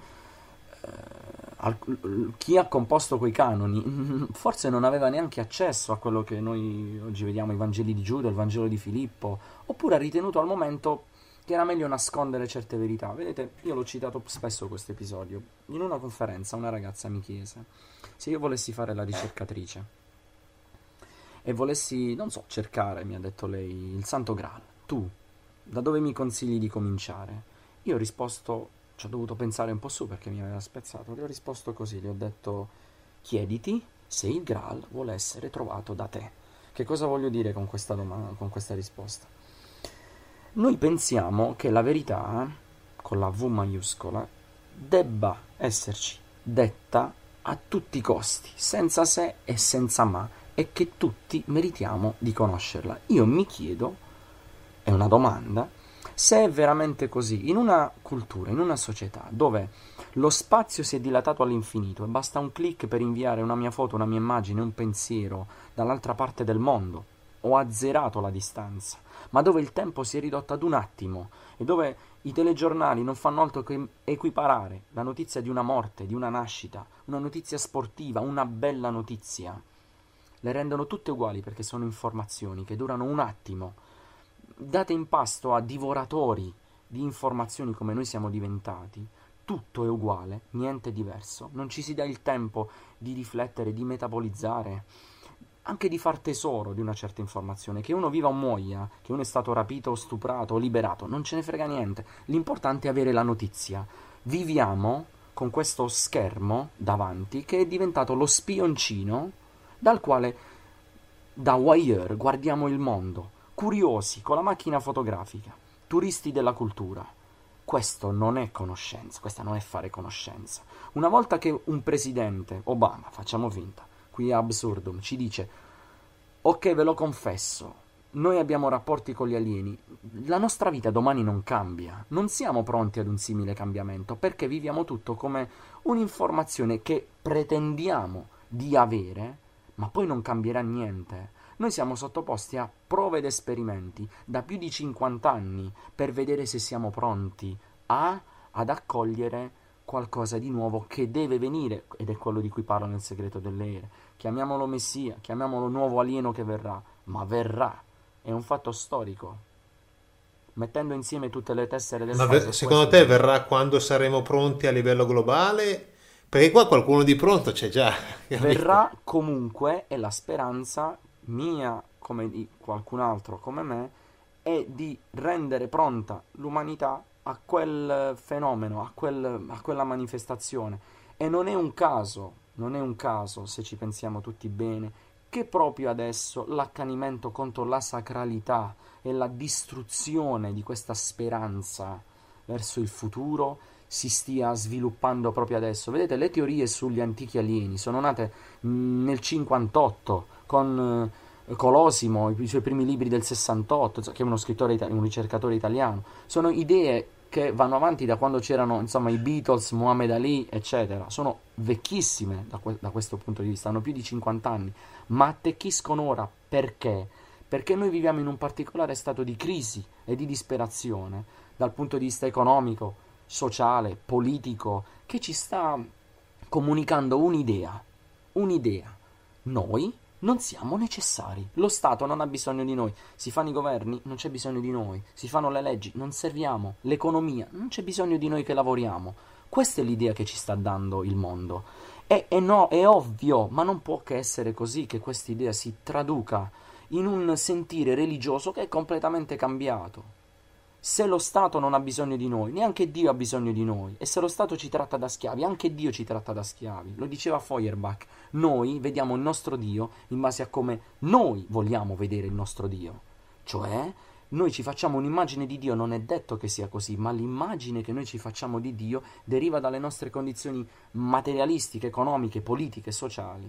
La nostra idea di Dio si forge in base allo stato in cui viviamo, alle condizioni in cui ci troviamo. Se lo Stato ci tratta da schiavi, da persone inutili, Dio è uno che ci tratta da schiavi e per lui siamo inutili. È così, ecco perché attecchisce ora quest'idea.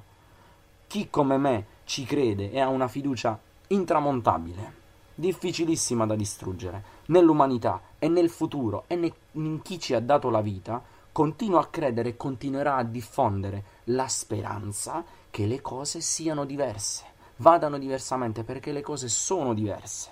Dio non ci ha abbandonati, siamo noi che abbiamo abbandonato Dio. Ora lo vogliamo vedere in maniera diversa, ora lo trasformiamo in un alieno cattivo. Siamo come quei ragazzi di 18-20 anni che non obbediscono più al padre e dicono sì papà ho fatto i compiti e magari non li hanno fatti, oppure che dicono che vanno a studiare dall'amico e invece vanno a impasticcarsi in discoteca. Ora siamo così.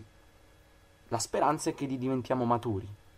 Con la maturità giunge il rispetto, con il rispetto giunge la consapevolezza, con la consapevolezza viene anche l'umiltà e la capacità di riconoscere che queste teorie ci stanno portando sulla cattiva strada.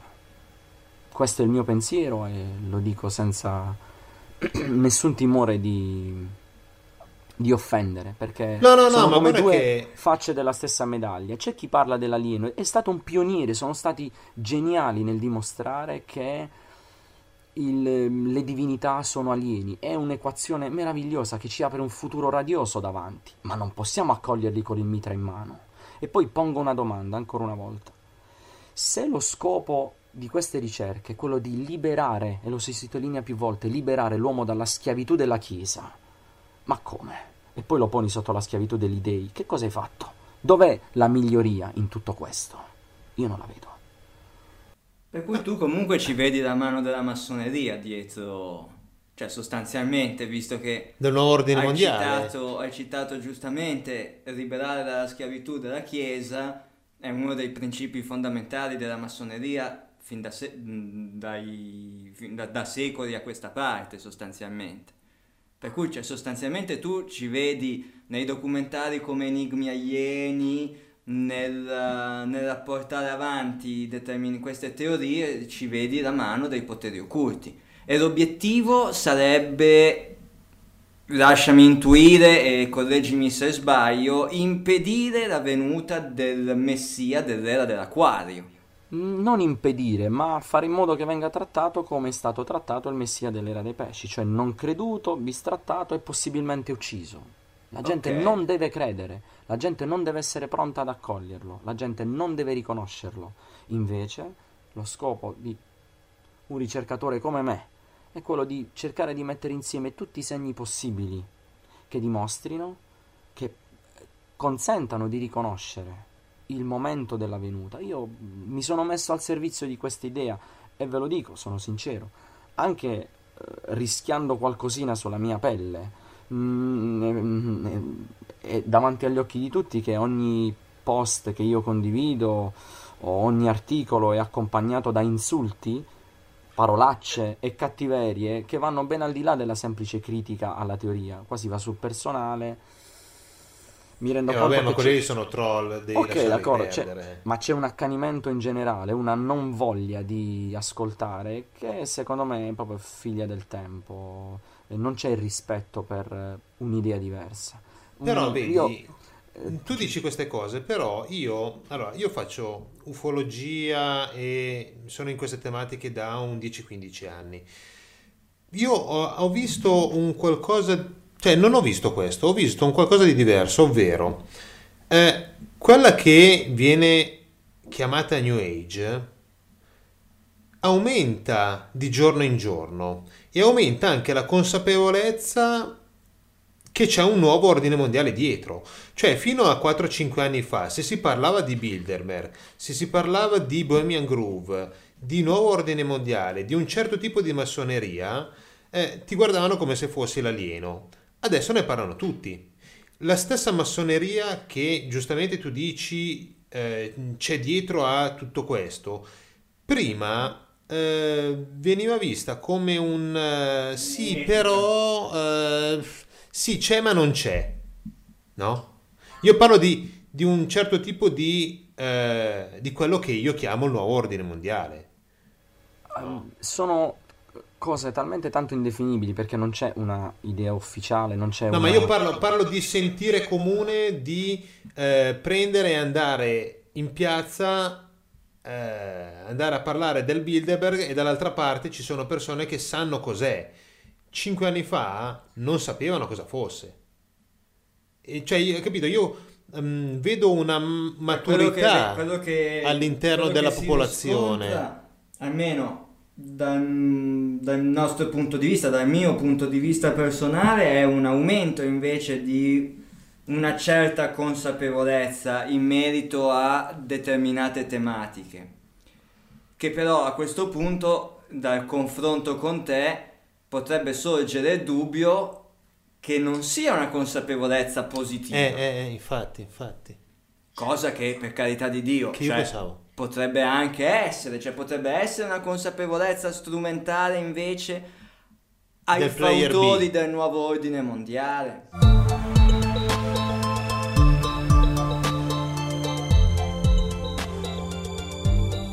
Cioè diventa complicata a questo punto la gestione, anche la gestione stessa del sapere.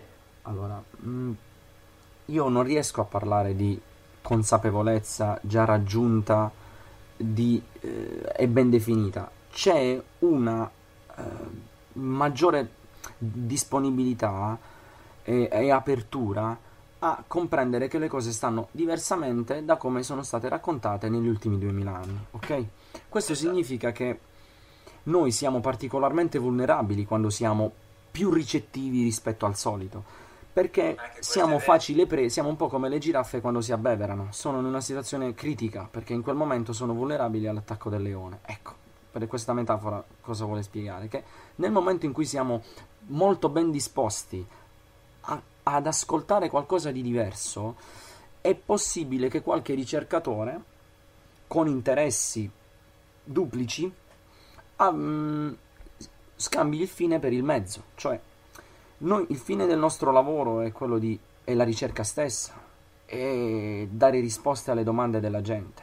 Noi, la gente è il fine del nostro lavoro, la ricerca, il lavoro che noi facciamo è il mezzo. Ma se qualcuno perverte quest'ordine e la gente diventa il mezzo per arricchirci o per diffondere determinate idee o per approfittare della disperazione della gente per spiegargli un falso perché di tutto quello, è normale che trovano terreno fertile nel contesto in cui ci troviamo ora.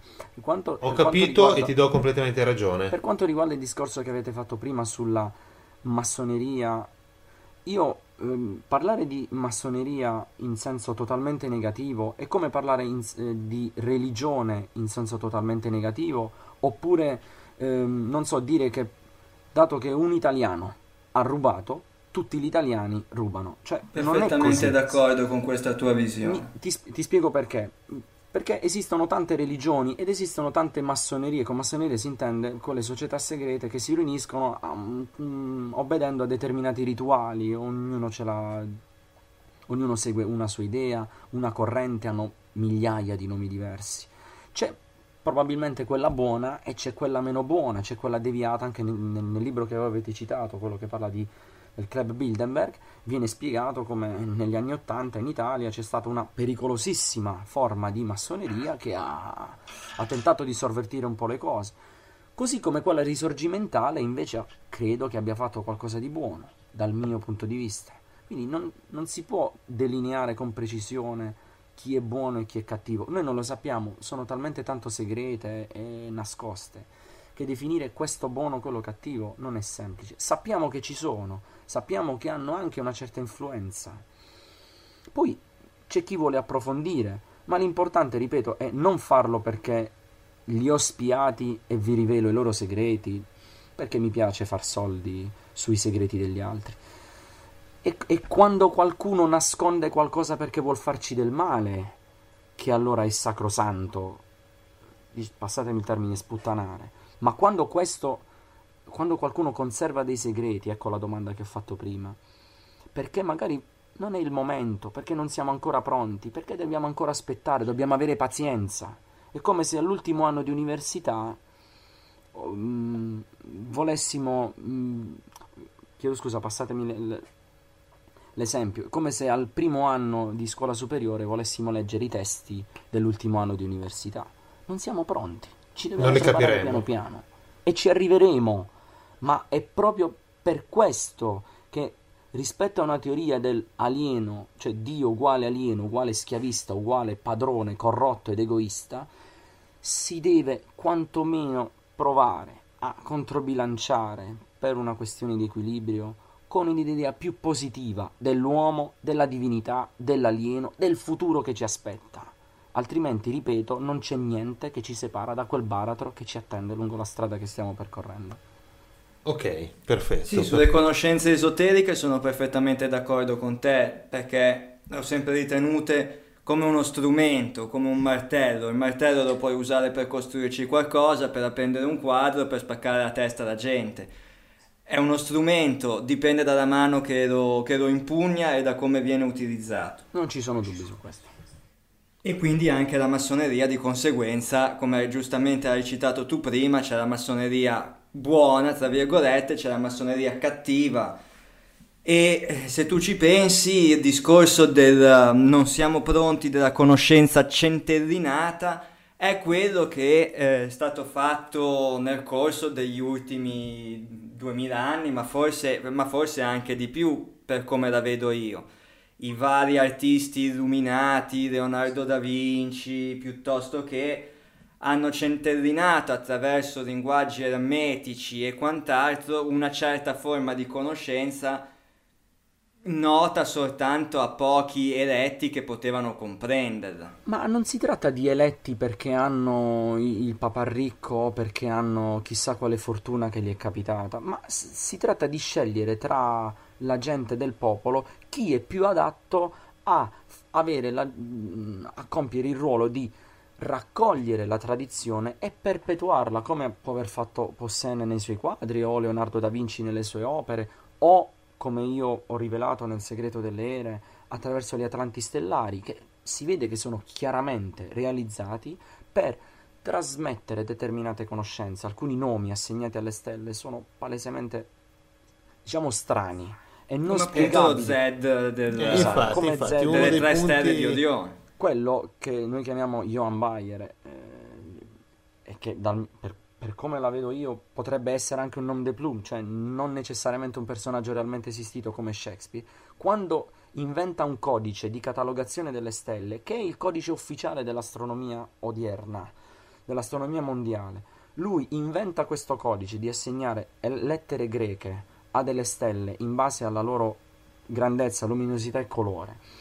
All'interno della costellazione 1277 stelle, più o meno tutte catalogate correttamente. Sbaglia proprio nel denominare le tre stelle della cintura di Orione, e guarda caso il nome che viene fuori è Zeta Orionis, Epsilon Orionis, Delta Orionis, cioè Z, il nome della torre custodita nella piramide di Cheope. Un elemento è semplicemente un indizio, due elementi forniscono un sospetto, ma tre insomma sono dal mio punto di vista non ci sono dubbi, alla fine diventa una prova. E quindi io ho sempre detto, sono pronto a ritirare il libro dal commercio nel momento in cui qualcuno mi dimostrerà che quelle tre stelle non sono state denominate Z da Bayer, perché qualcuno l'ha fatto, però ci ha provato, ma non oggettivamente è così. Io mi sono limitato a constatare, non ho fatto altro che il tramite tra qualcosa che era nascosto o non ben evidente, e metterlo a disposizione di tutti. Poi c'è chi può farne tesoro, c'è chi può ignorarlo completamente. Noi siamo come alberi, il nostro compito è quello di produrre dei frutti. Se la gente li mangia o no non dovrebbe preoccuparci più di tanto.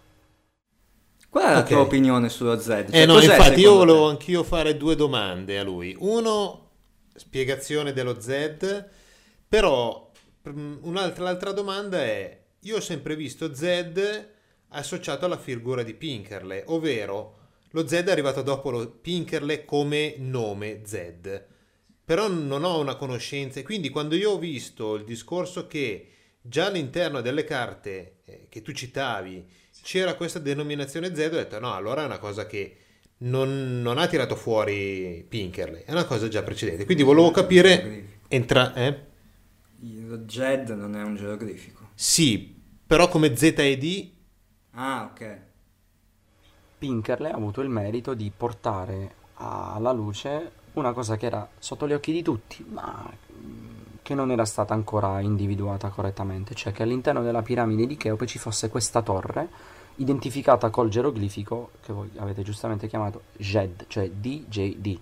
Però sappiamo bene che nella lingua greca, traducendo questo termine in lingua greca, come dimostra il nominativo di Zeus, genitivo Dios, delta I O S, dimostra come le consonanti D, J, D, I venissero lette Z, cioè quelle D, J, D era trasformato in Z nella lingua greca, quindi per i greci D, J, D era Z, letto Z. Ecco perché è una cosa che si sapeva, tramandata in maniera occulta per tanto tempo, ma poi Pinkerle è stato bravo a portarlo alla luce, a dimostrare che all'interno della piramide di Cheope c'è questa torre, ed è probabilmente il vero scopo per cui è stata costruita la piramide di Cheope. Poi Boval ha dimostrato la connessione tra la piana di Giza e le tre stelle della cintura. Io mi sono limitato ad aggiungere un elemento in più, cioè che qualcuno nel 1603 già sapeva di questa connessione, altrimenti non avrebbe rimediato una figuraccia, cioè insomma, inventa un codice e poi sbaglia la catalogazione, non ci credo, non può essere un errore fortuito, una coincidenza, un errore, un momento di stanchezza, anche perché le due stelle principali dei gemelli sono due stelle alfa, se applichiamo correttamente il codice di Bayer. Però lui le chiama B ed A. La porta dei gemelli, che interseca la Via Lattea, è sempre stata considerata la porta d'accesso all'aldilà, la porta attraverso cui l'anima giungeva nel fiume immortale delle anime, cioè il Nilo celeste, la Via Lattea. L'anima per gli egiziani si chiama Ba, e le due stelle della costellazione dei gemelli si chiama B-A, Ba. Non è un caso, così come non è un caso che altri astronomi abbiano chiamato l'ammasso aperto all'interno della costellazione del Cancro con il nome di Presepe, che è inspiegabile, una costellazione di acqua, un segno di acqua, una costellazione estiva nel cuore accogli un ammasso aperto che si chiama presepe. Perché si chiama presepe? Perché quando Sirio nasce all'orizzonte nel giorno della sua levata eliaca, il Sole nasce nel cuore della costellazione di Orione, cioè nel presepe, e le quattro stelle che formano il quadrilatero del Cancro, all'interno del quale c'è il presepe, si chiamano mangiatoia. Non è un caso che sia stata data questa attribuzione. Qualcuno ha cercato di dimostrare che, dato che è un'attribuzione postuma, insomma è un po' come cercare di spiegare che sia nato prima l'uovo o la gallina, qualcuno ha adattato i nomi delle stelle a questa fenomenologia. Sicuramente è così, ma non è un'attribuzione odierna. Qualcuno l'ha portato alla luce nel 1600, ma è ovvio che questa cosa si doveva sapere da prima. E vi spiego anche perché. Per effetto della precessione degli equinozi, il Sole non sorge sempre nel Cancro. Ben 3.000 anni prima di Cristo sorgeva in corrispondenza della stella principale della costellazione del Leone, che è Alfa Leone, si chiama Gregorio. Gli inserti musicali che avete ascoltato in questa puntata di Atlanticast sono tratti dalla canzone Poseidon, realizzata da Ruby Seb, appartenenti all'omonimo album Poseidon.